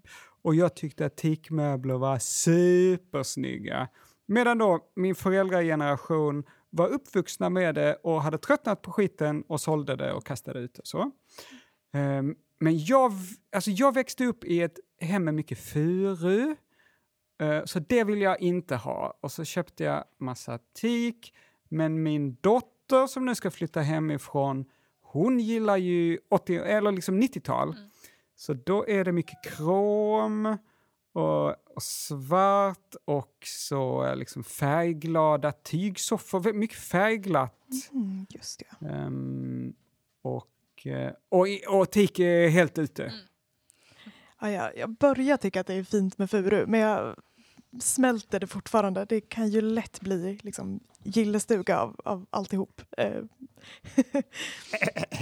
Ja, men jag också. Jag, jag försöker vänja mig eh, vid det. Men det är inte riktigt allt. Det är ju de här Axel Einar Hjort som, som började och sen så finns det några andra, men inte, Inte såna avlutade eh, linneskåp och så. Det är inte allt fures som är, är dyrt och trendigt. Nej, jag, jag, är med dig på den. Um, men, men, jag tänkte återigen på din, din samling av porslin. Uh, är det så mm. att du har hela serier som du har samlat på dig? Eller är det just liksom, samlingen att ha ett av varje objekt som, som tilltalar dig? Eh, nej, men jag handlade saker jag gick igång på som jag tyckte var fina. Så att det var inte tvunget så att jag skulle ha allt av, ah, liksom att jag skulle ha kom komplett allt som var gjort. Men vi gjorde det. Jag var med i Antikrundan en gång i ett reportage. Och då för att vi skulle förpacka det på något sätt så, så sa vi att vi skulle hitta liksom en del ur varje servis som har gjorts i Sverige under, under hela 50-60-talet och 70-talet kanske. Eh, och så började vi rota och så hittade vi kanske från jag kommer inte ihåg, från 100 olika eller från 150 olika. Så, men, eh, men det gjordes ju så otroligt mycket eh, porslin på den tiden. Alltså, det, man kan inte föreställa sig så, så fantastiskt många olika serviser som, som tillverkades på den tiden av ett antal olika eh, tillverkare, men framför allt Gustavsberg och Röstrand och Uppsala Ekeby Eh, och några till. Eh, så att jag har ju absolut inte allt av allt. Eh, vad skulle jag säga? Vad var vi? Ja, men sen så var det också så att jag ville ha eh, hela, hela serviser av, eh, av vissa av dem jag gillade allra mest. Så du har några hela serviser liksom med tallrikar och assietter och... Ja, ja, oh ja. Ah, oh ja. Det har jag. Oh ja. ja. Mm. Och hur, hur känns det när du hittar någonting som du vill köpa? Ja, Nej, men då blir jag såklart exalterad och, och får adrenalinpåslag. Nej, men jag, alltså, om jag, nu har jag lugnat ner mig, men förr om åren om jag skulle gå på en sån där loppis, sån där idrottsloppis eller Lions-loppis, så många av dem så, så släpper de ett snö så ska man springa in. Har ni varit på såna? Ja, när jag var liten tror jag var byteshandel av sportkläder. Jaha, ja. Nej, men detta är som de har samlat, eh, sportföreningar och samlat in ett helt år och sen ska de då sälja det ett, ett tillfälle på sommaren. Och sen så släpp eh, prick eh, på då, klockslaget så släpper de bandet så springer man in och det är såklart uh, genant och, och känns ju superpinsamt att jag ska springa in och försöka finna, men det måste, alla andra göra det, man måste vara först, då får jag också göra det. Men då kan jag redan kvällen innan känna ett adrenalinpåslag. Nej men det låter fantastiskt. Eh, var det länge sedan du var med på ett sånt här, ja. en, en sån här typ av loppis nu? Ja, ja, ja, men det var det. Men jag är inte, jag är inte för fin fortfarande. I sommar, om det, om det blir loppisar i sommar så kommer jag absolut åka ut eh, på det. Och sen så, och, och, jag tror att det är väldigt grundläggande eller liksom mänskligt att, att hitta sakerna är att jaga och så här behålla dem med att samla. Mm. Så jag tror det fyller väldigt grundläggande be behov i mig att, att hålla på eh, med det. Uh, och apropå det här med att samla, kan du minnas det som var ditt första samlarobjekt? Finns det liksom ett eh, objekt nummer ett för dig eller har det smugit sig på mer? Nej, eh, inte när det gäller porslin eller keramik. Det tror jag inte. Eller jag kommer inte ihåg det helt enkelt. Men eh, när jag var liten så samlade jag ju på allt. Jag samlade på fotbollsbilder, alltså sådana där album kommer ni ihåg? med, med klistermärken. Då skulle man ha ett komplett album med fotbollsspelare från fotbolls-VM mm. eh, 86. Eller, ja. Sånt höll jag på med. Eh, det var kanske det första jag samlade på. Men, eh, men jag kommer inte ihåg mitt första så, eh, porslin.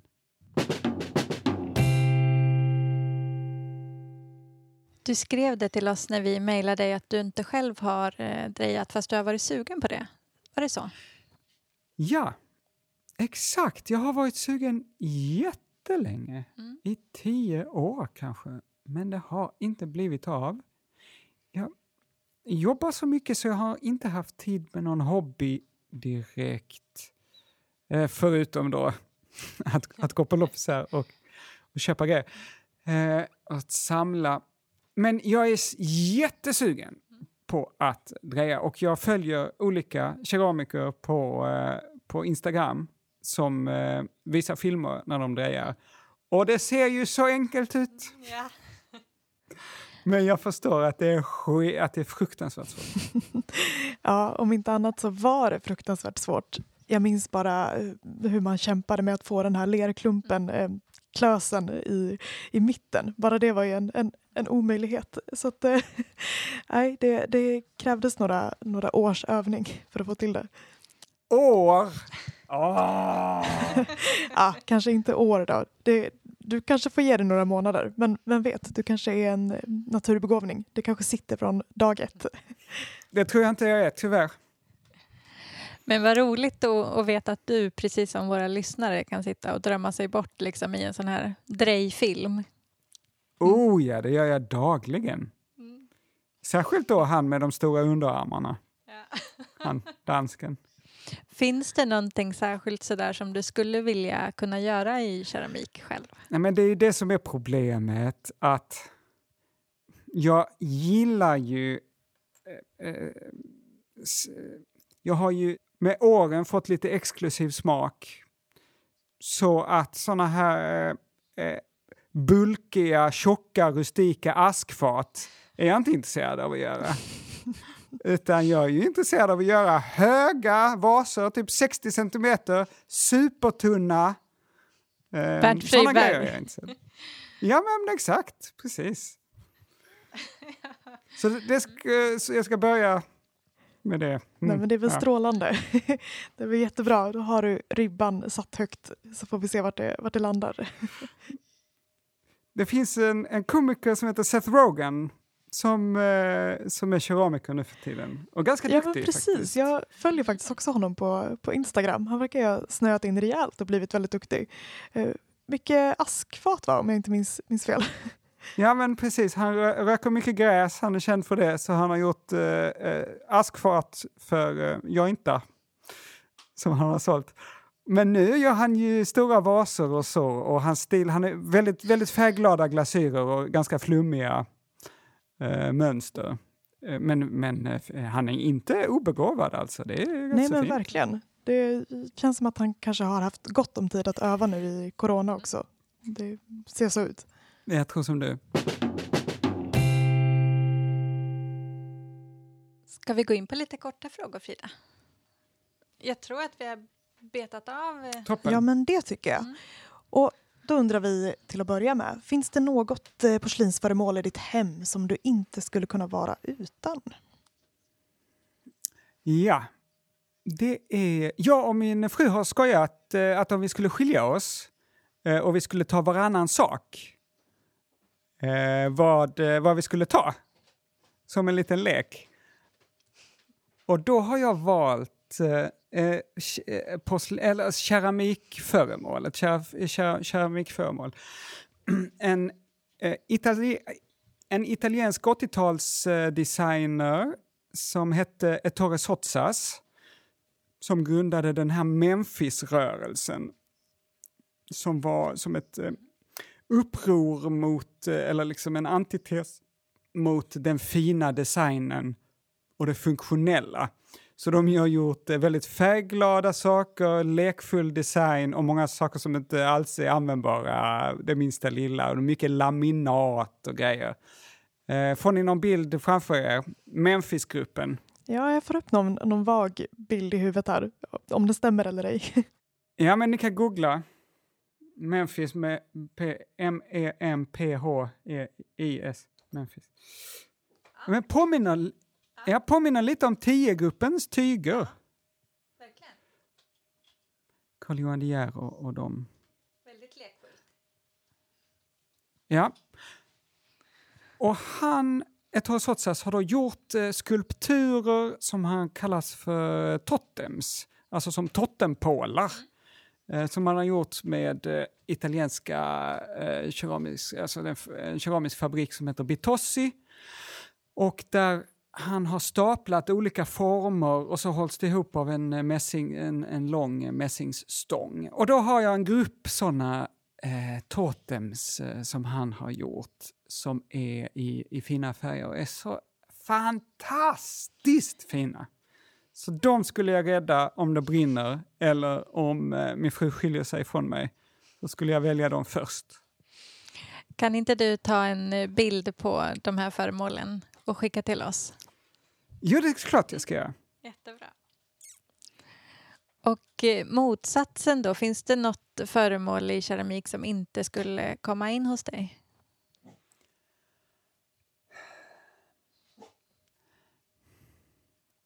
Jag börjar vänja mig vid den här rustika eh, 70-talskeramiken som är ehm, eh, rustik och mörkbrun. Mm, men jag, jag har inget sånt hemma.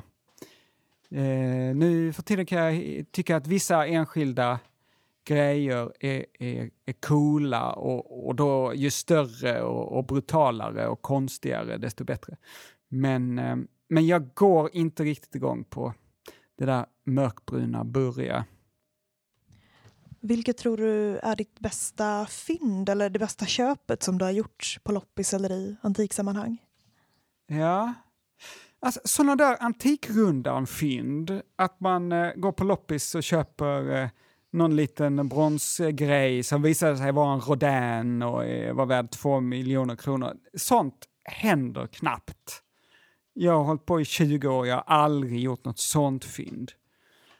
Um, så jag har inget, inget fantastiskt spekat, spe, spektakulärt fynd när det gäller pengar och så. Men, eh, ja, men det finns en finsk eh, keramiker som heter Toini Mona som höll på på 40-talet och var väldigt tidig med att göra organiska former och superfina glasyrer med, med djup i. Och um, när alla andra höll på med dekorativa saker så gjorde hon uh, jävligt coola saker. Toini sa du att hon hette? Ja, Toini. Hon är svårt namn att och stava Toinimona. Nu håller jag upp min skärm här. Så. Ja, ja men precis. Och jag hittade en gång eh, på en auktion en vas av henne eh, tillsammans med en massa andra grejer. Jag köpte dem för 800 kronor och sen sålde jag vasen för 30 000 kronor. Så det var mitt bästa fynd. Oj, det var bra. Mm. Det var fantastiskt. Men nu så ångrar jag att jag sålde den. Den var så fin! Åh!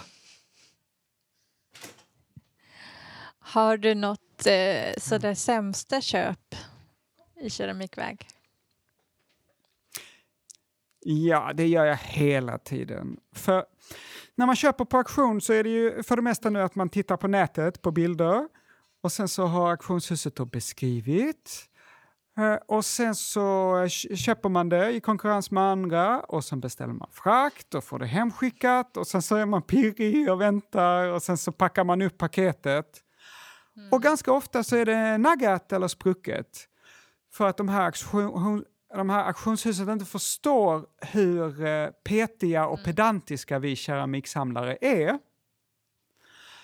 Så Mm, det har hänt massor av gånger att jag har köpt keramik som är lite naggat eller, eller sprucket. Då.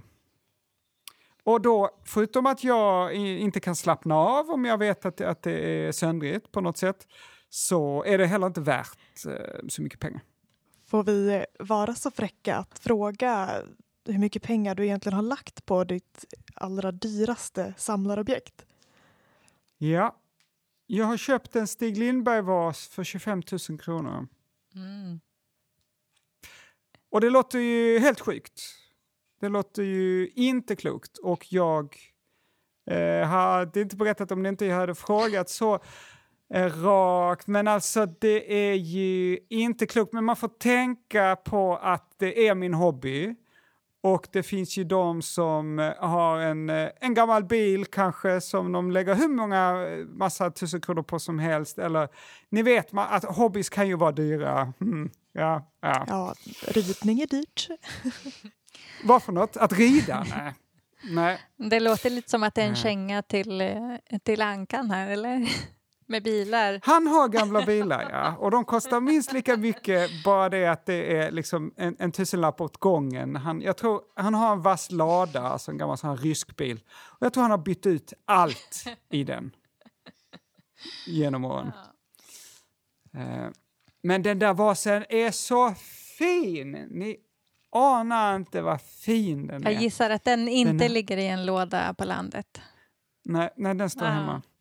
Den är eh, liksom eh, en, en, en den är kanske 35 centimeter hög och så är det en, en fot och så är det en boll där uppe och sen så är det struktur som är liksom kilformade, sådana här små märken runt hela. Och sen så är den i en jättefin glasyr, en, en blå, lite, en kall blå, mellanblå glasyr. Eh, och så underst är det någon grå glasyr och så den här blåa glasyren ovanpå som har runnit så jäkla fint. Den är så fin! Vet du vad det är som du tycker om med vasen? Formen och sen så är det ju glasyren. Och, och jag blev intresserad av former först och sen glasyrer. Jag tycker inte du ska skämmas över att du har betalat för en keramikpjäs. Ja men verkligen. Och nu om, nu om någonsin så är det ju ändå bland, bland människor som nog kan, kan förstå din eh, besatthet av keramik. Så du kan nog känna dig trygg. Bra. Har du något objekt sådär i, som du fortfarande letar efter? Ja, jag har några samlingar som inte är kompletta. Jag skulle vilja ha lite fler sådana där eh, bollvaser av Stig Lindberg. Så om det är någon som hör detta som vill... se- Nu har jag ju sagt hur dyra de är, det var ju dumt. Ja just ja, nu bröt du din egen loppisregel här. Så hör av er! Nej, sen har jag eh, vissa glasyrer som jag har gått igång på. på eh, Rörstrand, eh, när Gunnar Nylund och Stålhanen var där samtidigt så hade de en vit eh, eh, harpälsglasyr som är liksom väldigt elegant. Och då har jag snöat in på att jag ska ha alla former som har gjorts i den där glasyren. Och nu kanske jag har 35 olika vaser och skålar med den där glasyren. Men det finns fortfarande ett gäng. Eh, dels av de som massproducerades, men sen så finns det ju de här som är unika också. Eh, ja. Så det, det är jag på jakt efter hela tiden. Och sen undrar vi, vad eller vem får inte komma i närheten av din samling? En katt. Nej men jag, eh, jag hade faktiskt antikaffär några år eh, för så, 20 år sedan. Och då var min dotter nyfödd, så hon är uppvuxen i en an antikaffär mer eller mindre. Och då, eh, eh men hon lärde sig väldigt fort att man inte får pilla på vissa saker. Nej, men vad, jag förstod inte riktigt. Vad menar du? Att, eh, nej, men såklart alltså kan göra sönder det. Jag hade inte velat bo någonstans där det fanns jordbävningar till exempel. Det hade ju varit jobbigt. Nej men den är, den är öppen för eh, tolkning den frågan. Men inga katter, inga jordbävningar i närheten av samlingen. Mm. Ja, exakt. De två. Och du har ju redan avslöjat att du samlar på andra föremål också. För vi tänkte fråga om du inte samlar på keramik, vad skulle du samla på då? Men du samlar redan nu. Vad samlar du på? Jag har inte så himla många samlingar. Jag samlar på fotoböcker. Alltså ehm, eh, eh, böcker som fotografer ger ut med sina, sina bilder. Ehm, och sen samlar jag på keramik då. Och... ehm,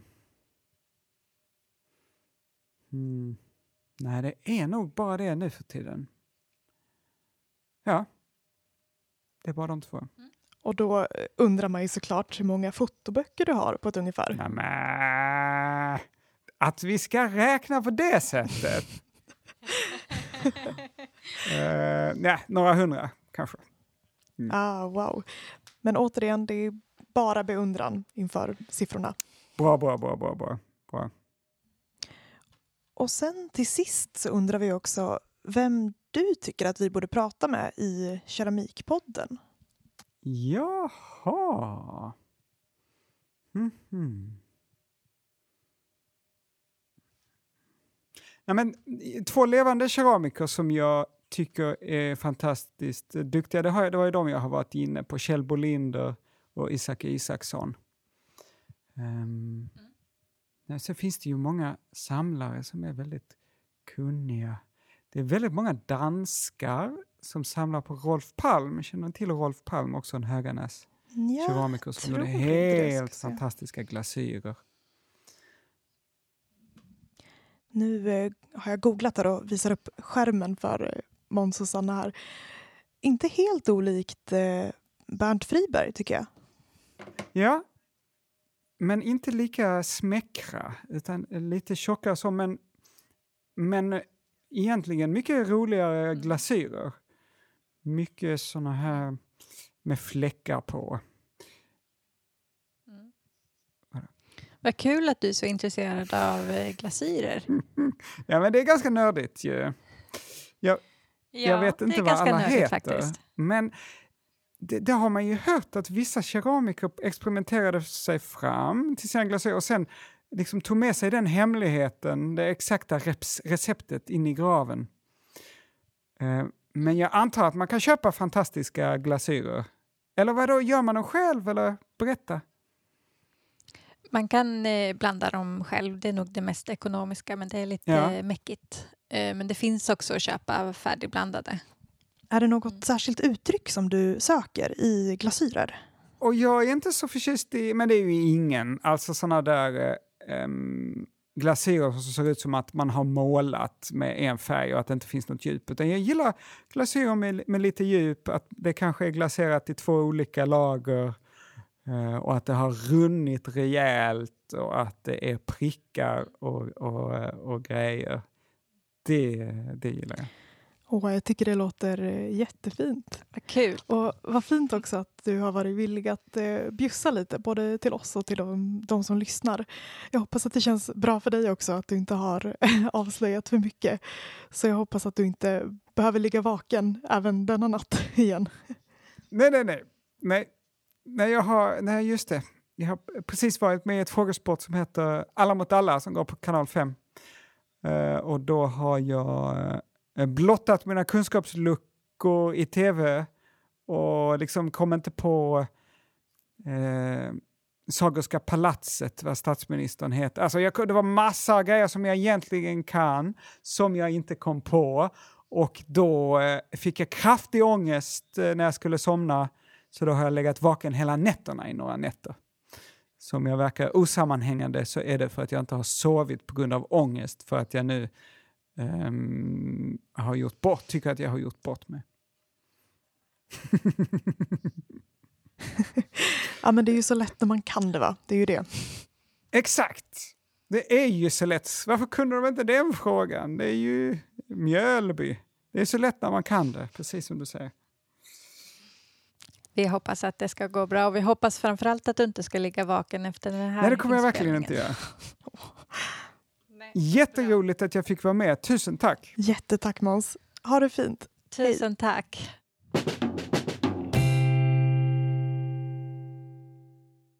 Och så där lät det alltså när vi eh, pratade med Måns. Och ja, det känns väldigt roligt att få in lite, lite humor i den här podden också. Och det var väldigt roligt att också Otto fick lite airtime tycker jag. Så det. ja, precis. Otto är min hund som vi annars brukar klippa bort när han skäller.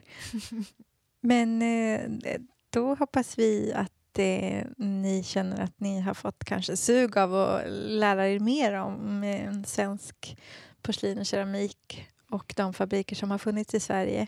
Eh, och också fått en överblick så ni vet vad ni ska fokusera på och vilka samlarobjekt ni ska leta efter. Ja men exakt, och lite loppistips kanske och eh, eh, kanske lite namn som inte har blivit eh, så household än men som mm. man kan fynda på auktion och, och loppisar.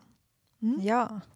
Och innan vi avslutar det här avsnittet, Frida, så kan vi ju tipsa att vi har startat en Facebookgrupp grupp som heter Keramikpodden Eftersnack. Ja, men precis. Så om ni vill gå med där så söker ni alltså upp Keramikpodden Eftersnack på Facebook och eh, begär att få gå med i gruppen. Och där kan ni ju diskutera ämnesavsnitten eller tipsa varandra om saker som har med, eh, med de ämnena vi tar upp. Eh, och så kan ni också, ja men, det är också ett sätt att kontakta oss direkt för vi kommer ju också ja, men, hålla lite koll på vad som skrivs och sådär. Ehm, så, så Känna. gör det. Mm. Precis, vi får känna av pulsen lite se vad det är som ni som lyssnar tycker bäst om. Ja, exakt. Ja.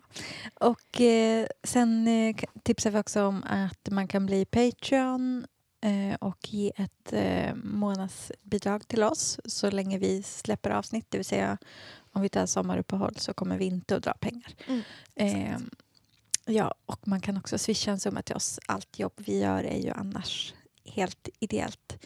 Eh, och informationen för att bli Patreon eller Swish det finns på vår hemsida keramikpodden.se och på vår Instagram och på vår Facebook-sida. Ja. ja men tusen tack för att ni har eh, lyssnat idag. Ha det så bra Ja. så hörs vi igen om två veckor. Det gör vi. Hej då!